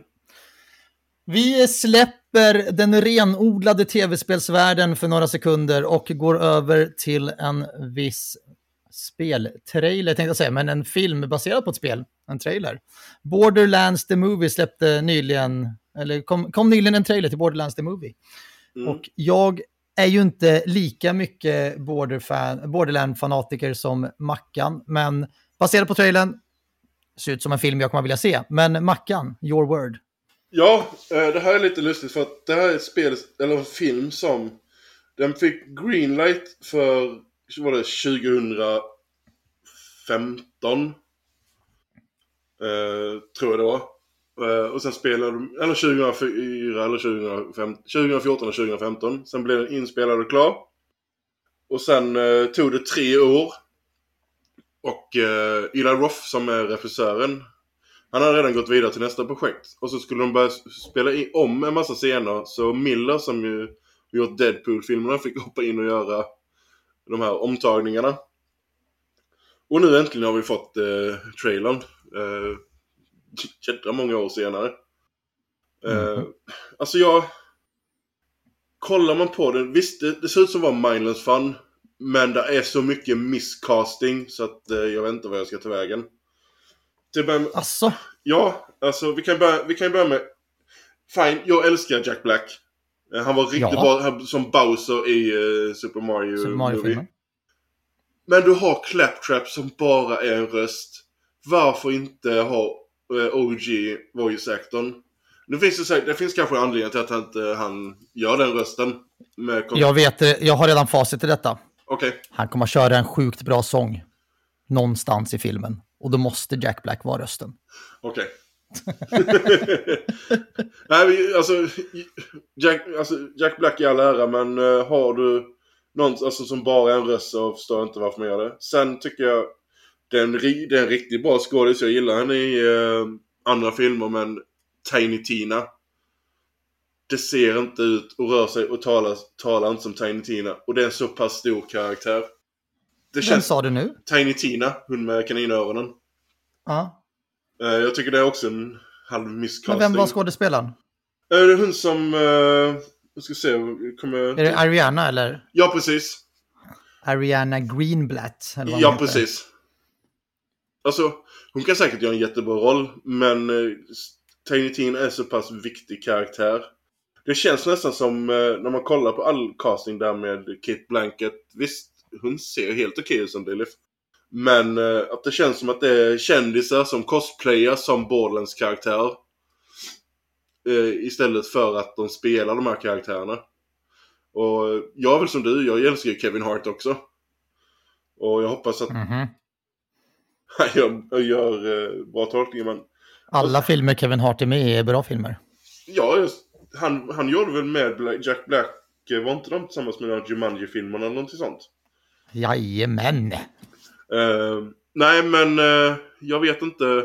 Alltså, jag ska inte sitta och klaga på... Alltså, det ser ut som mindless, bonkers fun. Alltså, den kommer säkert vara jävligt kul som en action-comedy i popcornrulle. Men... Nej, vi får se helt enkelt. Jag kommer ju se den när den finns tillgänglig. Jag också. Det jag föll för då efter att du har tvingat mig att kolla på trailern här nu, det är ju att det är ju samma skapare som har gjort Uncharted och var det Spider-Man? Ja, Eli Roth. Problemet med Eli Roth är att han är väldigt upp och ner i sina grejer. Jag älskar ju Hostel. Jag gillade Thanksgiving som jag gjorde nu senast. Och lite andra grejer, men nej, alltså, det kan säkert funka. Det är bara att jag tycker att castingen ser lite wonky ut. Sen är frågan, vem skulle egentligen ersätta och spela Tiny Tina? Det är ju det som är grejen också. Vi får ju det här varje gång vi får ett spel som ska adapteras till film eller tv-serie. Man vill ha samma person som man ser i spelet, ser i filmen eller tv-serien sen. Ja. Och det går men det var ju lite som en Last of Us-serien. Jag tyckte först castingen var dålig. Men efter att ha sett serien... Jag skulle fortfarande vilja se någon annan som Ellie, men... Alltså, Pedro Pascal gör ju Joel. Ja, alltså... Pedro är fantastisk som Joel. Mm. Och det är rätt casting. Men Ellie tyckte jag inte var rätt casting. Efter att ha sett hela serien... Hon gör rollen jäkligt bra. Men för mig... Och inget illa mot Bella. Eller vad heter hon? Ja, Bella Ramsey. Inget illa mot henne, men... Hon är inte så fager att titta på. Jag tycker att Ellie är en ganska söt tjej att titta på. Mm. Och vad heter hon som blev en kille? Elliot Page. Ja, Ellen Page. Trots att hon är gammal. Hon såg exakt ut som Ellie, typ. Mm. Så jag hade gärna sett en annan casting på Ellie. Och det är samma som nu i Last of Us Season 2. Abby kommer helt plötsligt vara mycket, mycket snyggare än Ellie. Och så var det absolut inte i spelet. Sen, det där är ju bara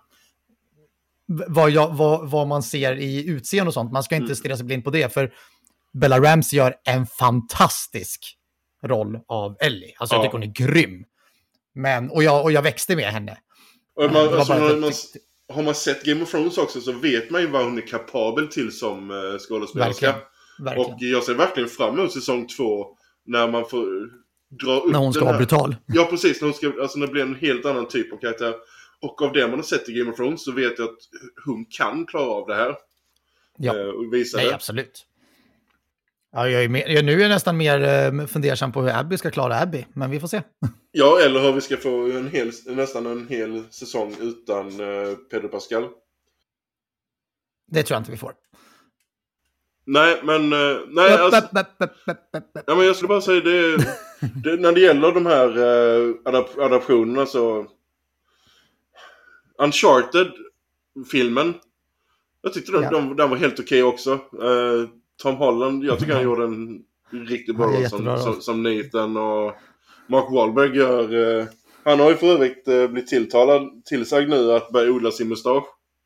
Ja. Till Sally, så Nej, jag tycker det är bra. Men vi får se. Som sagt, det kommer i sommar i alla fall.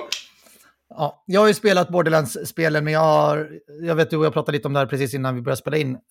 Jag har aldrig spelat Borderlands för storyn, även om jag vet att det är en rolig och bra story. Så jag har inte fördjupat mig i karaktärerna. Jag tycker bara att det är fantastiska spel med ett roligt gameplay.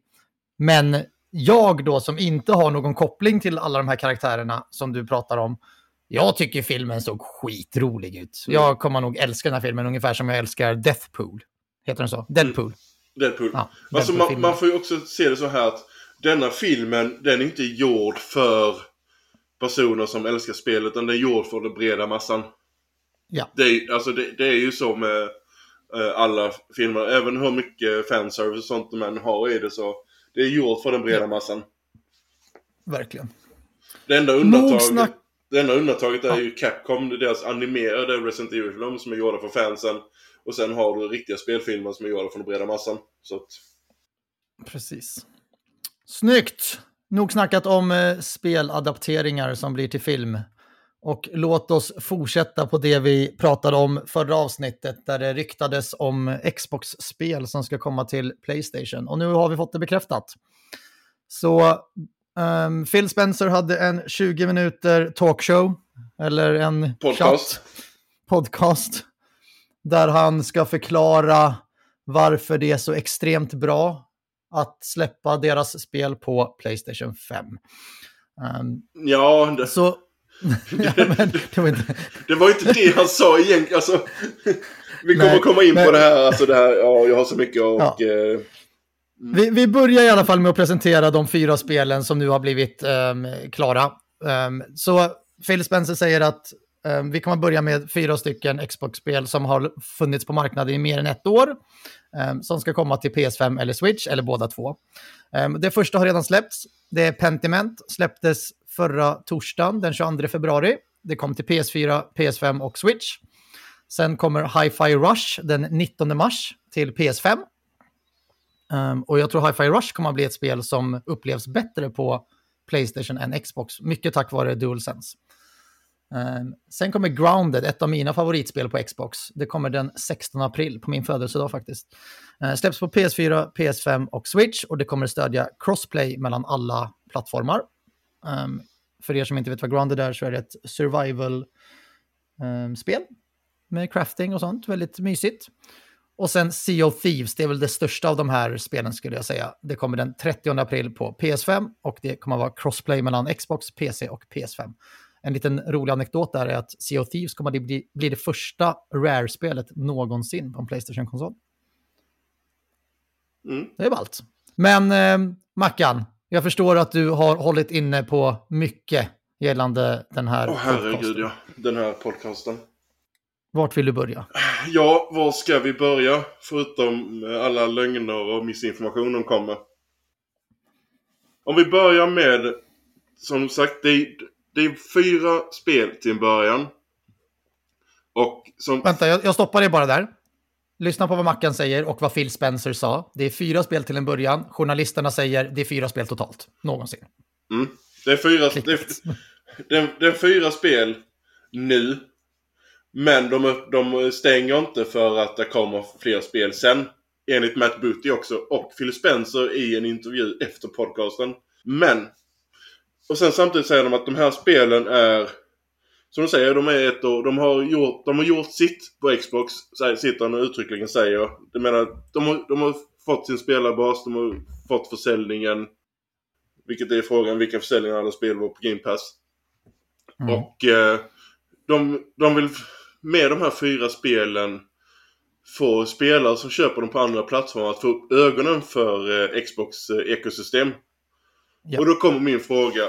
Om du plockar upp Pentiment på din PlayStation eller på din Switch, tror du det spelet kommer få någon att jag kanske ska köpa en Xbox, för den här typen av spel släpps på Xbox? Nej. Pentiment är definitivt inte den typen av spel. Det är ett fantastiskt spel, men det är inte det spelet. Nej, precis. Hi-Fi Rush är definitivt ett spel som som funkar på PlayStation och Switch-ekosystemet. Men av någon anledning så kommer inte Hi-Fi Rush till Switch. Och jag fattar inte varför. När Grounded gör det. Ja, men jag tror att det handlar om att Hi-Fi Rush är väldigt känsligt för FPS. På grund av att hela spelet handlar om att skapa attacker i takt till musiken. Och jag tror att prestandan i Switchen inte klarar av det. Men jag är helt säker på att Hi-Fi Rush kommer släppas på Switch 2. Ja, i och för sig, det kan också vara anledningen till att vi inte får det till PS4 utan bara till PS5. Yes. Nu minns jag inte om Hi-Fi Rush kom till Xbox One eller det bara var på Series. Det är ett av de första spelen som inte kom på Xbox One. Ja, men det förklarar saken där. Jag bara tänkte när jag spelade det och med tanke på hur det ser ut så, men fine. Sen är det ju två stycken sådana här service-spel, eller live-service-spel. Sea of Thieves och Grounded. Och de säger ju Sea of Thieves definitivt den största av dem. Grounded var helt okej spel, men det är inget sån här... Nej, alltså det är ingenting som du inte redan kan hitta på en PlayStation-konsol. Alltså du kan spela 7 Days to Die eller The Ark eller någonting annat. Alltså det finns spel som gör samma sak som Grounded. Mm. Det är bara att jag älskar sådana spel så jag testar allt. Mm. Och jag gillade Grounded. Men jag gillar Ark mer. Sea of Thieves är ju det unika av dem. Exkluderat nu Skull and Bones, men det är ju väldigt jag tror att det här är jag tror att det är väldigt taktiskt för alla som nu sitter på PlayStation som köpte Skull and Bones. Nu kommer ju David hata mig här, men Skull and Bones har ju fått skräpbetyg och det är inte jätte jag gillar det. Ja, du också. Det verkar inte vara jättepopulärt. Det har inte särskilt många spelare aktiva just nu. Jag tror att det här spelet, Sea of Thieves, som har funnits på marknaden så pass länge, det har pratats om det länge och är fortfarande ganska populärt. Jag tror att folk som köpte Skull and Bones till PlayStation och blev besvikna, de kommer att köpa Sea of Thieves, tror jag. Mm. Men det är liksom att säga också, Sea of Thieves har ju sin spelarbas redan. Det är ju det perfekta streaming-spelet.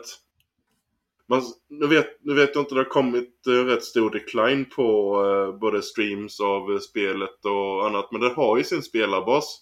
Och det kommer ju uppdateringar rätt ofta.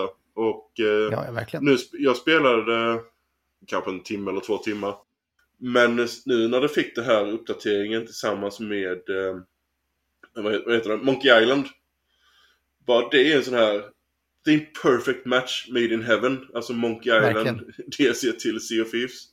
Så, nej men jag kommer kolla in det och testa. Det finns en stor chans att jag kommer köpa det på PS5 och sen låta grabben spela på Xboxen. Där han har tillgång till det gratis via vårt Game Pass abonnemang. Och sen att jag spelar med honom bara för att testa det. Mm.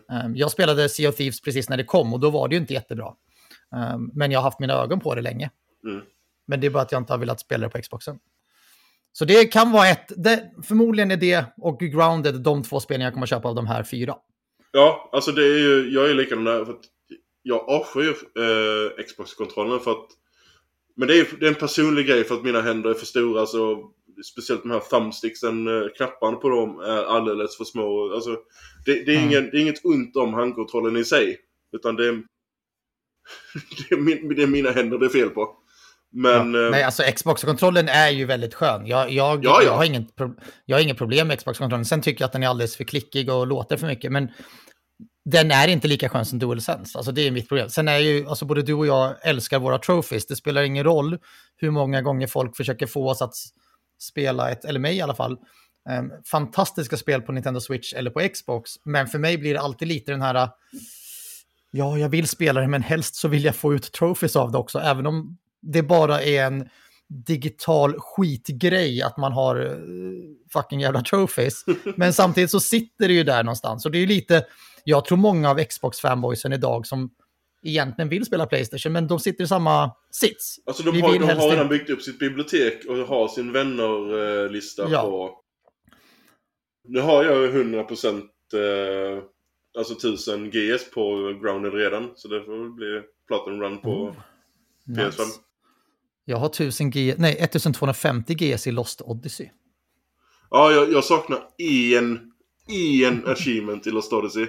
För den glitchade med den här med att plocka upp alla grejer. Läs de här breven eller? Nej, jag vet inte om de öppnade alla kistor eller sånt. Det var någon som plockade upp allt, så den glitchade.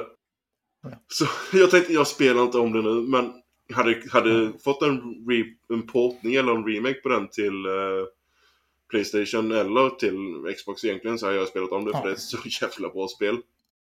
Men du, den här podcasten som jag tänkte på. Jag tänkte bara, innan du går vidare till någon annat schema eller tema i podcasten. För du säger att inget av de här fyra spelen egentligen är det som kommer göra att, nu har jag en Xbox, men den som inte har en Xbox bara, oh wow, jag kanske borde köpa en Xbox. Vilka spel tycker du kanske att man skulle ha satsat på för att göra det steget? Alltså, om du skulle catera till, om vi säger till Switchen till exempel, så har du ju, alltså typ ett Hi-Fi Rush är ju mer åt nu får de ju Grounded, så det är väl de två spelen som kan tilltala en Switch-publik, kan jag tänka mig.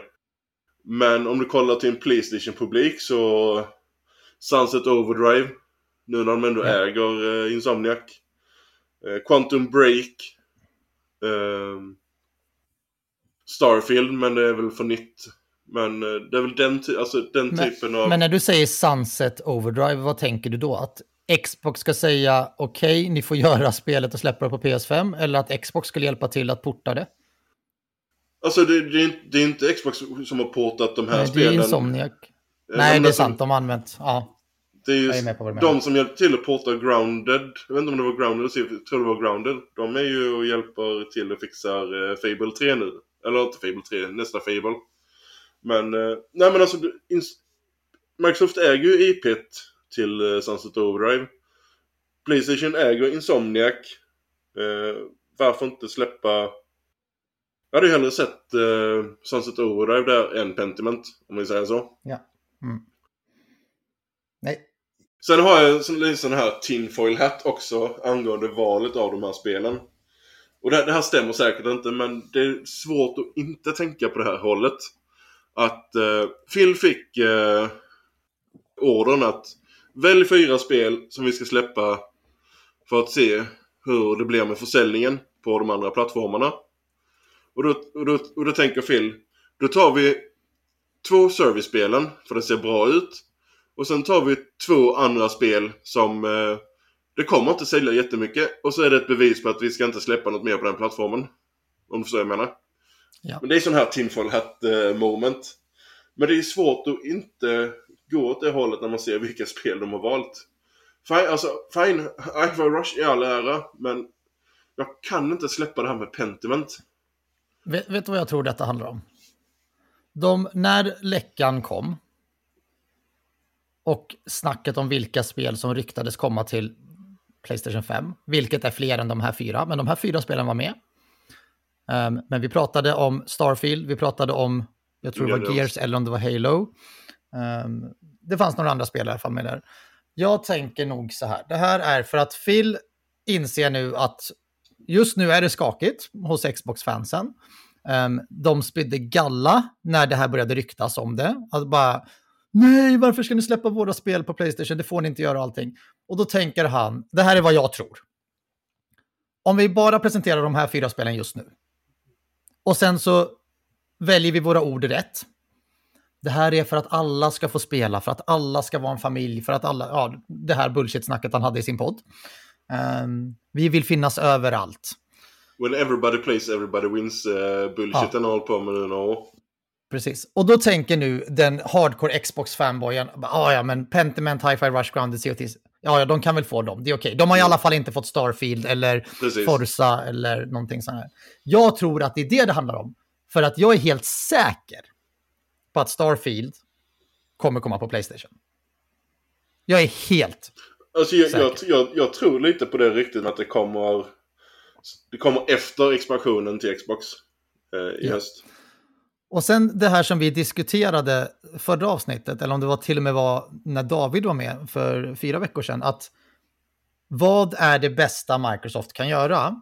Och jag tror att vi var ganska överens om att lite som PlayStation har gjort, att en viss tid efter att ha släppts på PlayStation, då släpper man det på PC. Vad blir Xbox fördel? De får spelarna först, de kan lösa sina Game Pass subscriptions och några månader eller ett år senare så släpper de det på PlayStation för en andra våg för att kunna få in lite försäljning. Och det är ju lite det här lutar mot att de vill göra. Men Phil försöker hålla det till att vi får se vad som händer. Så jag tror att det här är det bästa Xbox kan göra just nu. Mm. Men, det är lite men det är fel spel. Lite intressant också när han säger att vi tar de här spelen för att folk på andra plattformar ska få upp ögonen för Xbox. Mm. Men du har ingen Xbox Game Studio splash screen när du startar spelen. Hur ska spelaren koppla detta till ett Xbox-ekosystemet? Ja. Det köper jag Pentiment och startar upp det där, står ingen notifikation eller whatsoever till Xbox Game Studios och sånt. Då tänker jag inte ens jag på att jaha, det här är ett Xbox-spel. Du tror inte att de kan lägga till det då? Ja, men Pentiment är redan ute. Jag har inte köpt det eller startat det. Nej. Menar du att de inte har det? Nej, det finns ju inte där. Nej. Så likadant är Hi-Fi Rushs fysiska utgåva. Det är ju Bethesda som publiceras. Det är ju inget. Och i trailern också. Där är bara referens till Cinemax och Bethesda. Inte till Xbox Game Studios. Det är väldigt lustigt. Mm. Men... nej, men det var någonting annat jag tänkte på. I podden så tog upp Sarah Bond upp det här med hon utannonserade då att Diablo 4 kommer nu i mars till Game Pass.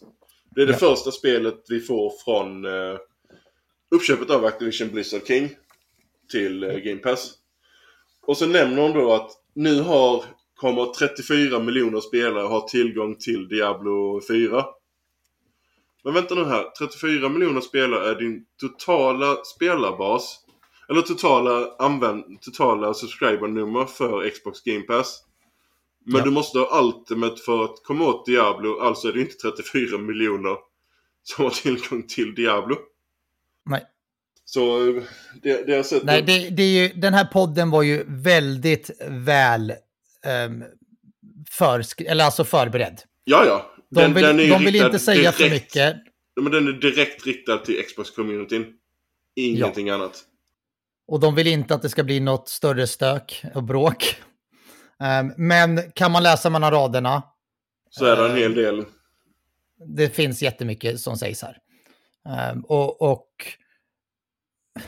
Vi som har följt Phil Spencer länge, alltså det finns ju väldigt få gånger han har hållit sig till det han har sagt. Jo, men han pratade emot sig direkt i Verge-intervjun som publicerades efter podden.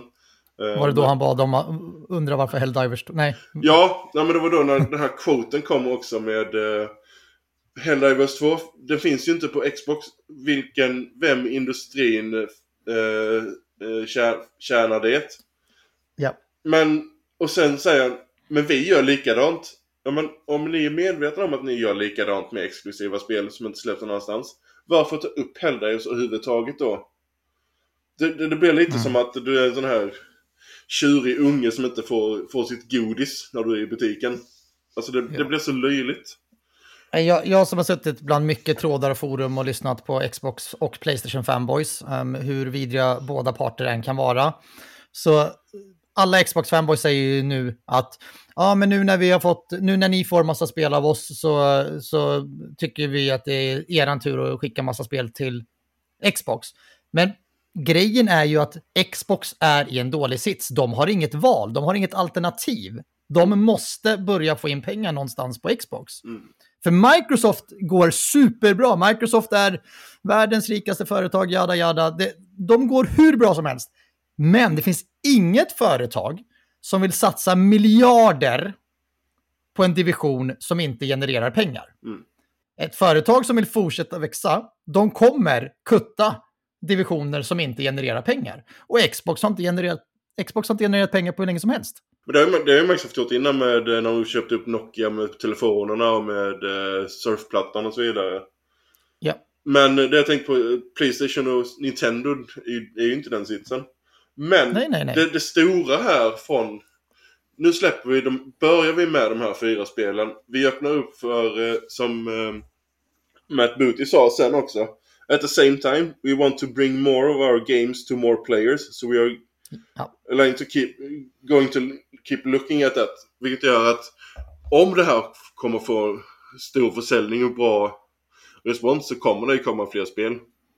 Sen är frågan vilken typ av spel. Men jag säger både och. Jag säger både om de lyckas. Om de lyckas, då kommer de säga ja, det funkade. PlayStation fanboysen köper spel. Om det inte lyckas så säger de aj då, vi släppte fel spel. Vi får testa 4 nya. Mm. Det är alltså oavsett vad, de kommer inte... De kommer släppa alla spel. Eller inte alla, men alltså de kommer släppa fler spel. Jag är så bensäker på det. Mm. Men det här öppnar upp... Jag kan offra mina barn. Nej, det kan jag inte alls. Men... det här öppnar upp en stor jävla Pandoras box också. För varje gång Xbox kommer släppa ett spel så kommer frågan vara, kommer det även till PlayStation eller Switch senare? Vid varenda spelsläpp nu. Ja.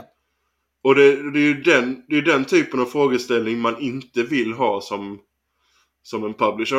Att, för där kommer säkert vara folk som, ja men då väntar jag hellre. Det har vi ju redan sett både i och med Bethesda-uppköpet och Active Blizzard. Ja, vad kommer hända med Call of Duty? Kommer vi vara exklusiva nu? Kommer vi vara de som får spela Call of Duty? Inte PlayStation-fansen. Kommer PlayStation-fansen få spela Elder Scrolls 6? Kommer PlayStation-fansen få spela Starfield? Alltså så här, Xbox-fanboysen har ju redan ifrågasatt vad som händer. Mm. Alltså innan detta.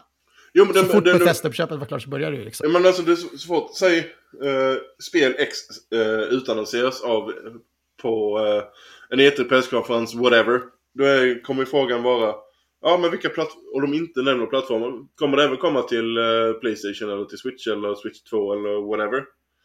Lite som Blade, de har inte skrivit vilka plattformar det kommer till. Nej, och jag är bensäker på att antingen kommer den tease exklusivt till PlayStation först, precis som i Death Stranding, Deathloop. Och Ghostwire.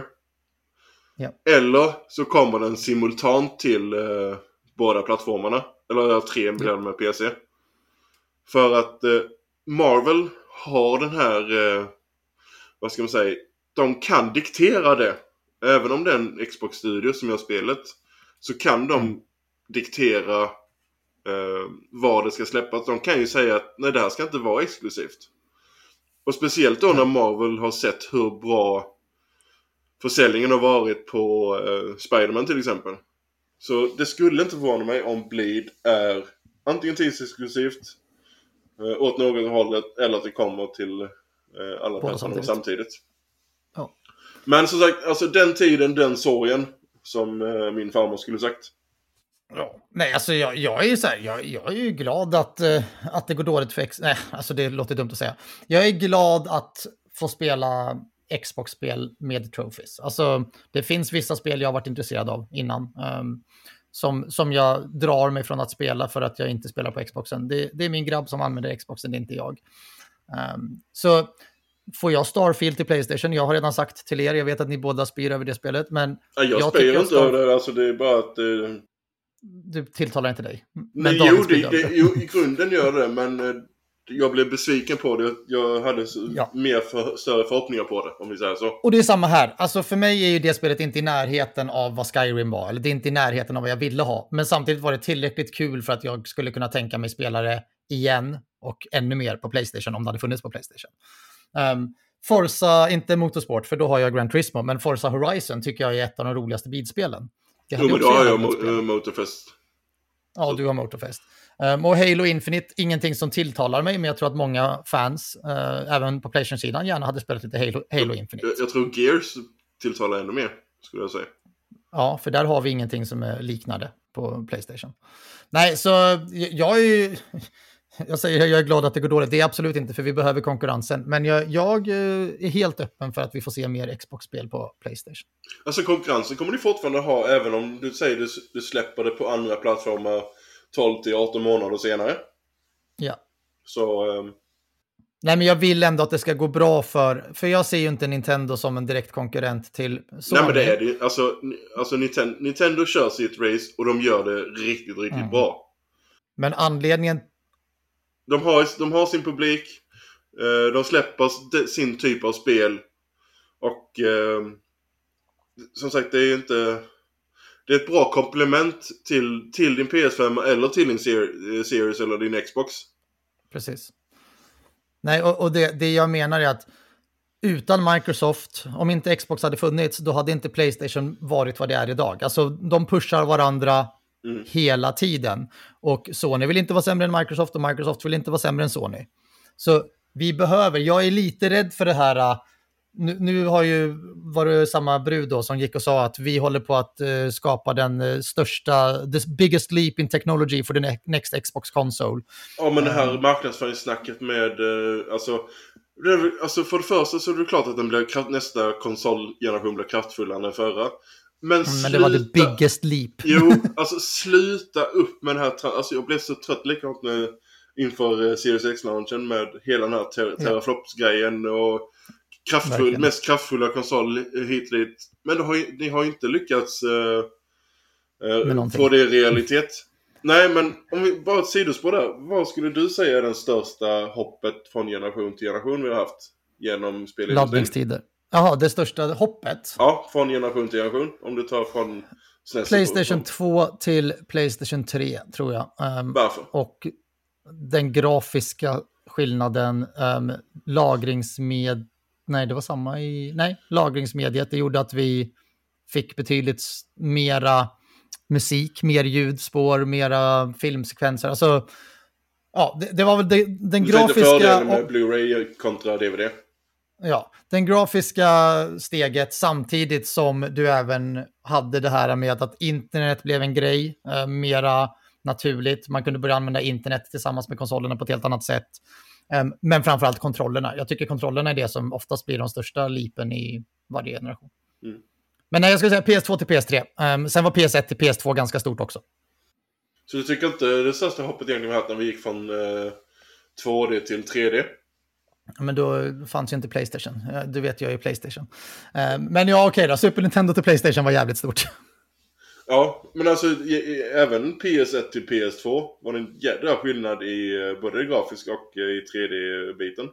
Det är bara att kolla på Final Fantasy 9 som släpptes 99 och Final Fantasy 10 som släpptes 2001. Mm. Men ja, nej, du har rätt. Alltså det kommer absolut inte vara the biggest leap och ingen leap. Alltså det är som folk idag som säger, varför gick vi ens över till Series X och PlayStation 5? För det är ingen skillnad alls. SSD nej, grafiskt... är fruktansvärd skillnad. Verkligen, och grafiskt är det ingen stor skillnad. Men när jag försöker spela på en PS4 Pro idag så mår jag dåligt. Alltså jag kan inte.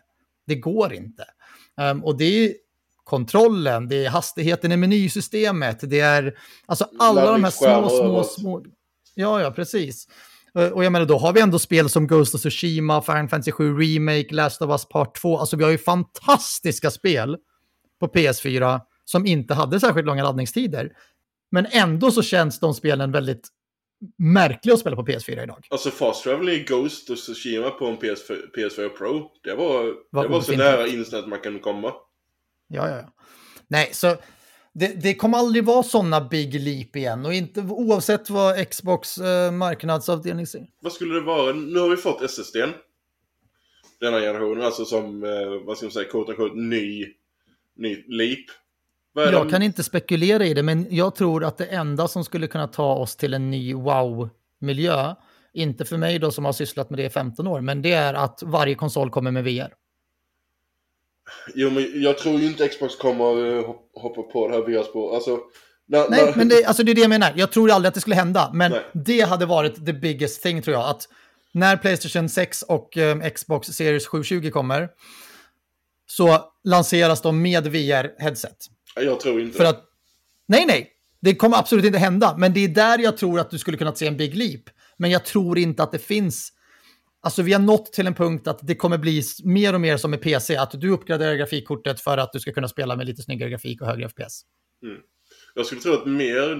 Alltså om vi går från denna generationen till nästa. Om vi exkluderar typ en PS5 Pro eller AI. Series X Pro. Kommer att ligga mer i, som du säger, AI kommer att spela en väldigt stor roll. Förhoppningsvis så har de löst det här med raytracing i den aspekten att utvecklarna vet vad fan de ska göra med raytracingen. Nu har de haft raytracing i 4 år och de vet fortfarande inte vad fan de ska göra med den. Nej. Likadant små grejer, alltså typ öka upp upplösningen och FPSen och sådana grejer. Jag tror det blir mer en sån där PS3 till PS4 flytt. Ja. Än att det blir något gigantiskt hopp. För att det är inte egentligen sådär jättemycket man kan göra nu. Rent tekniskt. Nej, jag tycker allting är magiskt. Men det tyckte jag när jag spelade Final Fantasy 7 och Silent Hill också. Jo, visst. Nej, men det var ska vi gå vidare? Den här jättekatalogen av nyheter och rykten. Ja, jag tänker att vi går vidare så vi hinner klart med podden innan vi får alla att tröttna på oss. Men det var väl egentligen de största nyheterna från de senaste 2 veckorna. Ja, jag skulle säga så. Ja. Bra, då går vi igenom PlayStation Plus-uppdateringar och förra tisdagen så kom det en liten hög med spel. Jag går igenom dem snabbt och sen lyfter du upp om det är någon du vill upplysa lite mera. Assassin's Creed Valhalla till PS4 och PS5, Lego Jurassic World PS4, Lego Worlds PS4, Need for Speed Unbound PS5, Rogue Book PS4 och PS5, Rogue Lords till PS4, Tale of Arise PS4 och PS5, Tales of Cesteria till PS4, The Outer Worlds Spacer Choice Edition PS5. Detta är spelen som inkluderas i PS Plus Extra. Och i Classic/Premium-katalogen då så har vi Jet Rider 2 som släpptes på PS1 först. Resistance Retribution som släpptes på PSP och Tales of Symphonia Remastered som släpptes på, kommer faktiskt inte ihåg. Remasterna för man kom till, alltså originalet PS4 kom till PS4 tror jag då. Ja, remastern var på PS4. Ja. Mm. Och så är det Tales of Vesperia och samma där, den fick en liten remaster tror jag på PS4, men det kom väl också på PS2 eller PS3. Det kom bara på PS3 i Japan och sen var det ett Xbox 360 exklusivt i västvärlden. Så det var PS4-versionen som kom den senaste, som var det första gången vi fick det i väst. Så kortfattat får vi 4 Tales-spel och det är kul för alla Tales-fan. Men vilket av alla dessa, jag tror att det är 11 spel, 12, 13 till och med. Vilket spel skulle du, eller vilka vill du lyfta upp här, Mackan? Valhalla kan vi ju börja med. Jag vet att du är i samma båt där. Det är riktigt bra modern Assassin's Creed. Och det är så mycket att göra. Sen Lego Worlds. Helt okej, alltså lite annorlunda Lego-spel om man jämför med de här klassiska Lego Marvel och Lego Batman och Lego Harry Potter och gud vet allt. Först när det kom så trodde jag det skulle vara lite Minecraft, men... Ja. Men det är det väl... inte. Nej, nej, det är ju inte det. Du bygger, åker runt på planeter, bygger lite större. Alltså det är rätt småtrevligt Lego-spel. Sen, min dotter satt faktiskt och spelade det här nu förra veckan. Hon tyckte det var kul. Ja, och Lego Jurassic World är ju... ett klassiskt Lego-spel. Det är ett klassiskt Lego-spel. Tales of Arise. Det bästa Tales-spelet. Det bästa Tales-spelet i serien. Jävligt bra. Fight me about it. Jag vet att folk har andra spel högre, men... Tales of Cesteria är riktigt, riktigt bra Tales-spel. Outer Worlds, jag gillar det. Det är ett klassiskt Obsidian spel så att jag försökte gilla det, men jag vet jag köpte det när det släpptes, men jag alltså det är Fallout in Space. Ja, och som du redan vet så är ju inte jag så mycket för shooters och så och inte långsam shoot. Jag upplevde det här ganska långsamt. Mm. Och jag har ju inte, eller jag har spelat Fallout, men det är inte, Fallout har inte varit min Bethesda-titel, utan men Outer Worlds är ett bra spel, det fick ju extremt bra betyg när det släpptes också. Alltså gillar man Fallout så bör man nog titta in Outer Worlds, tycker jag. Ja. Och detta är ju med all DLC då, antar jag, i och med att det är Spaces Choice Edition 2000. Måste det vara. Så det borde vara båda expansionerna med. Mm. Och sen av de andra så, Tales of Vesperia är fruktansvärt bra spel. Det håller upp även idag. Och det var det första Tales-spelet jag verkligen, när jag kom in i Tales på riktigt. Du kunde bara sagt innan här, alla Tales-spelen är riktigt bra. Ja. Symphonia story sånt i all ära, men jag har problem att gå så långt bak i katalogen idag. Ja. Det är svårt. Jag försökte köra nu efter att vi körde, du körde väl också de Star Ocean First Departure och Star Ocean Second Story R. De jag håller på, som kom. De ligger i min backlog spela någon gång lista. Och det var ju två av mina favorit JRPG:n tillsammans med Final Fantasy för många år sedan. Men så försökte jag spela, då tänkte jag så bara, men nu ska jag spela alla Star Ocean-spel igen från början. För jag har spelat de senaste och jag har spelat de två första, men alla de där mittemellan, de spelade när de kom på PS2 och PS3. Men de går inte att spela idag. Alltså jag är ledsen. Det här, när vi pratar Giant Leaps mellan konsoler, kontrollerna, ja. Där har det hänt väldigt mycket. Jag har svårt att spela alla Star Ocean-spel som släpptes på PS2 och PS3 idag. Även om det är remasterade versioner. Och jag gissar att Tales of Symphonia gör lite samma sak där. Att det är svårt att spela. Jag har inte det här problemet. Även om det är en 360-generationsspel. Så... Och sen alltså, storyn är ju... Och karaktärerna. Och... Men alltså det, just... Kontrollerna för att visst du har ett 3D-plan du springer ut, men det är väldigt 2D på något sätt ändå. Ja. Jag vill även lyfta upp Resistance Retribution. Det var ett av mina mest spelade spel på PlayStation Portal. Jag var riktig Resistance-torsk back in the days, och Resistance Retribution tyckte jag var kul. Jag har inte testat att spela det nu. När det kom på Classic eller till PlayStation Plus Premium. Men det får du till det. Ja, det är faktiskt inte alla Classic-spel som har trophies. Nej, men Resistance är bekräftat med trophies. Nice. Men jag vet inte när jag ska ha tid att testa det. Men det var ett bra spel. Du har 4 dagar på dig. Jag ska spela Prince of Persia har jag tänkt. Okej. Ja. Sen Roguebook har jag inte spelat, men det ser intressant ut. Jag tror att det var något slags kortspel. Kort-RPG. Liknande. Så det såg intressant ut. Det var spelen som släpptes förra tisdagen på Extra och Premium. Och som vanligt när det kommer spel på Extra och Premium så vet vi inte hur länge vi kan spela dem. Ibland är det 1 månad, ibland är det 3 månader, ibland är det 6 månader. Ibland finns det ingenting alls som vi vet. Men spela dem ni vill spela och gör det innan de försvinner. För de funkar ju inte som essentials där ni behåller spelen för all framtid. Gällande Essentials så vill vi bara påminna om att Foam Stars, Steel Rising och Rollerdrome just nu finns att ladda ner för alla som har PlayStation Plus Essentials eller högre. Sista dagen att ladda ner dessa är måndagen den 4 mars. Ja, 4 blev det, ja. Ja, så... Måndagen den 4 mars, se till att claima dem i alla fall, lägg dem i biblioteket. Även om ni inte tänker spela dem så är det alltid kul att fylla på den där listan med spel som man aldrig kommer spela. Eller spel som man kanske kommer spela. Rollerdrome är ett fantastiskt roligt spel. Foam Stars lyckas jag inte älska. Steel Rising är nischat, funkar för vissa. Men lägg dem i er lista. Kommande releaser. Och då tänker jag, vi nämner Pacific Drive som släpptes... Förra veckan. Jag vet att vi nämnde det snabbt i förra avsnittet också. Men påminnelse om att Pacific Drive har släppts. Har väl fått mediokra betyg. Jag har inte köpt det. Mest på grund av att jag har mycket annat att spela. Men vad som kommer från nu till nästa avsnitt. Då är det ju ett stort spel. Final Fantasy VII Rebirth som vi redan har pratat väldigt mycket om idag. Det släpps nu på torsdag. Spring och köp. Eller köp det digitalt om ni inte vill springa någonstans. Men ni måste köpa det i alla fall. Dagen innan kommer ju ett fruktansvärt bra spel. Vilket då? Ja, just det. Ja. Josef Fares, va? Eller ja, Fares? Nej, Brothers A Tale of Two Sons.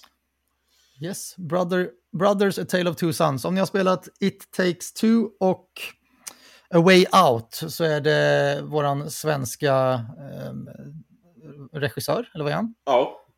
Ja, Josef Fares som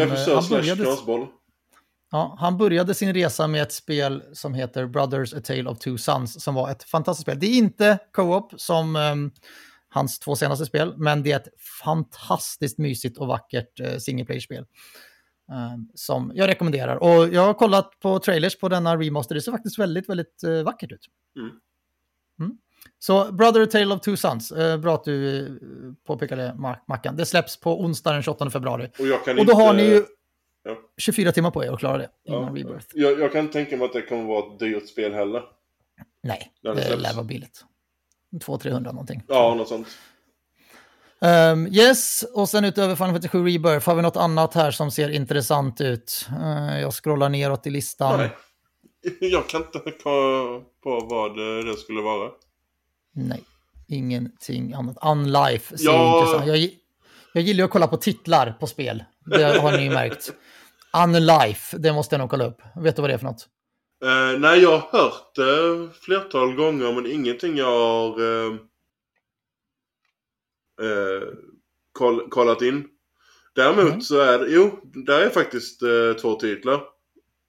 Den 5 mars så har vi Classified France 44 för er som gillar XCOM typ av spel. Strategi combat. Och sen har vi även As Dusk Falls. Var inte det där jättepopulära på Xbox? Jag kommer dit snart. Ja. Nej, lägg Classified på minnet så fall om ni gillar den typen av spel. Jag vet inte om jag har fått någon embargo för att snacka om det. Men det är väl det jag kan säga. Sen och som du säger, As Dusk Falls kommer till PS5 och PS4 nu den 7 mars. Xbox äger IP, men det är ju utvecklat av en extern studio. För er som gillar mer storydrivna choice-spel, alltså Telltale, vad heter Doink Nods, Life is Strange, den typen av spel. Och jag har faktiskt spelat As Dusk Falls. Jag tycker det är riktigt bra spel. Jag får med det ett co-op-spel också. På någon vänster. Jag har ingen aning hur co-op-delen funkar. För jag spelade solo. Sen vet jag mer i listan. Ja, alltså. Jag blir ju intresserad av Taxi Life. A City Driving Simulator. Crazy Taxi fast utan the crazy part. Ja, bara simulator. Nej, men jag är så här. Nu slutar det upp med att jag aldrig spelar dem mer än 1-2 timmar ändå. För jag tycker att de tar för mycket fokus och tid av mitt liv. Men jag tycker alltid det är kul de här Bus Simulator och Lawnmower Simulator eller vad de heter. Alla de här, Powerwash Simulator vet ni ju redan. Det har jag ju lagt väldigt, väldigt mycket tid i. Jävla Platinum-trofén som saknas dock. Men ja, Taxi Life, City Driving Simulator. Ingen aning vad det är, men det är ett namn som alltid, allt som står simulator efter, det väcker mitt intresse någonstans. Sen är det väl sista storspelet där på den listan innan jag sa att det måste ju vara WWE 2K24. Deras wrestling. Väldigt populära wrestling-serier. Är de stora? Alltså, ja, de har ingen konkurrens i för sig. Jag har ju aldrig spelat ett wrestlingspel i hela mitt liv. Så jag vet inte jag vet att den är väldigt, väldigt populär. Och sen så ska jag ta ut någon konkurrens. Sen är det en annan titel här. Jag vet inte hur du kunde missa den när vi snackar intressanta titlar. Mediterranean Inferno. Den 5 mars. Vad ska vi se här? Vad är det för spel då? Ja, det undrar jag också när jag läser titeln. Ja, nej. Det för övrigt, det är ju ingen av de här spelen ni behöver bry er om. Alltså det enda spelet ni ska bry er om är Final Fantasy 7 Rebirth. Och ni kommer inte vara klara förrän nästa avsnitt ändå. Med det sagt, Mackan, har du något som du vill lägga till innan jag kör ett par avslutande ord? Nej, jag vet inte vad det skulle kunna vara. Jag tycker vi har tagit upp de största nyheterna, ryktena och allt sånt. Det är som sagt recensionsväg, så är det inte mycket. Nej, det är ingenting innan. Ja, det skulle väl vara en sån här side-note nu. Jag är klar med Grand Blue Fantasy Relink nu. Även post prologen och den. Nice. Och nu har jag fått lite så här tid och smältare. Och i hindsight så är jag ändå lite besviken. Alltså även om combaten är alltså fenomenal i spelet. Men det kändes som att allting är upplagt för att ta det till, för att pusha det till endgame. Och sen sitta och grinda som en idiot hur länge som helst. Det var en okej story, men storyn lämnade mycket frågetecken och det kunde vara skrivet på ett bättre sätt och sånt. Så nej. Det är ju det enda spelet jag har lagt åt sidan av allt som har släppts i år. Tycker du att det var rätt val av de spelen jag jag tycker fortfarande att du ska spela, för att den har en bra story. Jag ska spela det. Det är bara att jag vet att du gillar du Tales, så kommer du verkligen älska combaten här. I detta. Ja, men combaten vet jag ju redan att jag älskar. Det så, jag älskar combaten. Ja. Det är bara att i hindsight så här, så hade jag förväntat mig ett större, matigare JRPG-story mässigt och längre kampanj. Men nej, alltså det var en okej upplevelse ändå. Nice. Gött. Nästa avsnitt kommer förmodligen bli väldigt spoilerfullt för alla er som då inte har spelat Final Fantasy VII Rebirth.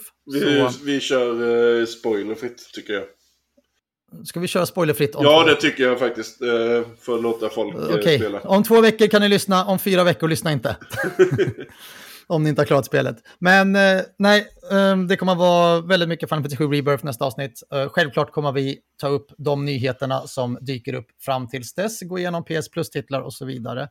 Men fram tills dess så får jag önska er alla en fantastisk tid med Cloud, Tifa och de andra underbara karaktärerna i Final Fantasy VII Rebirth. Köper ni inte Final Fantasy VII Rebirth, då vet jag inte om ni är mina vänner längre. Men med det sagt så får jag och Mackan önska er en fantastiskt trevlig vecka och njut av er tid. Tack och hej!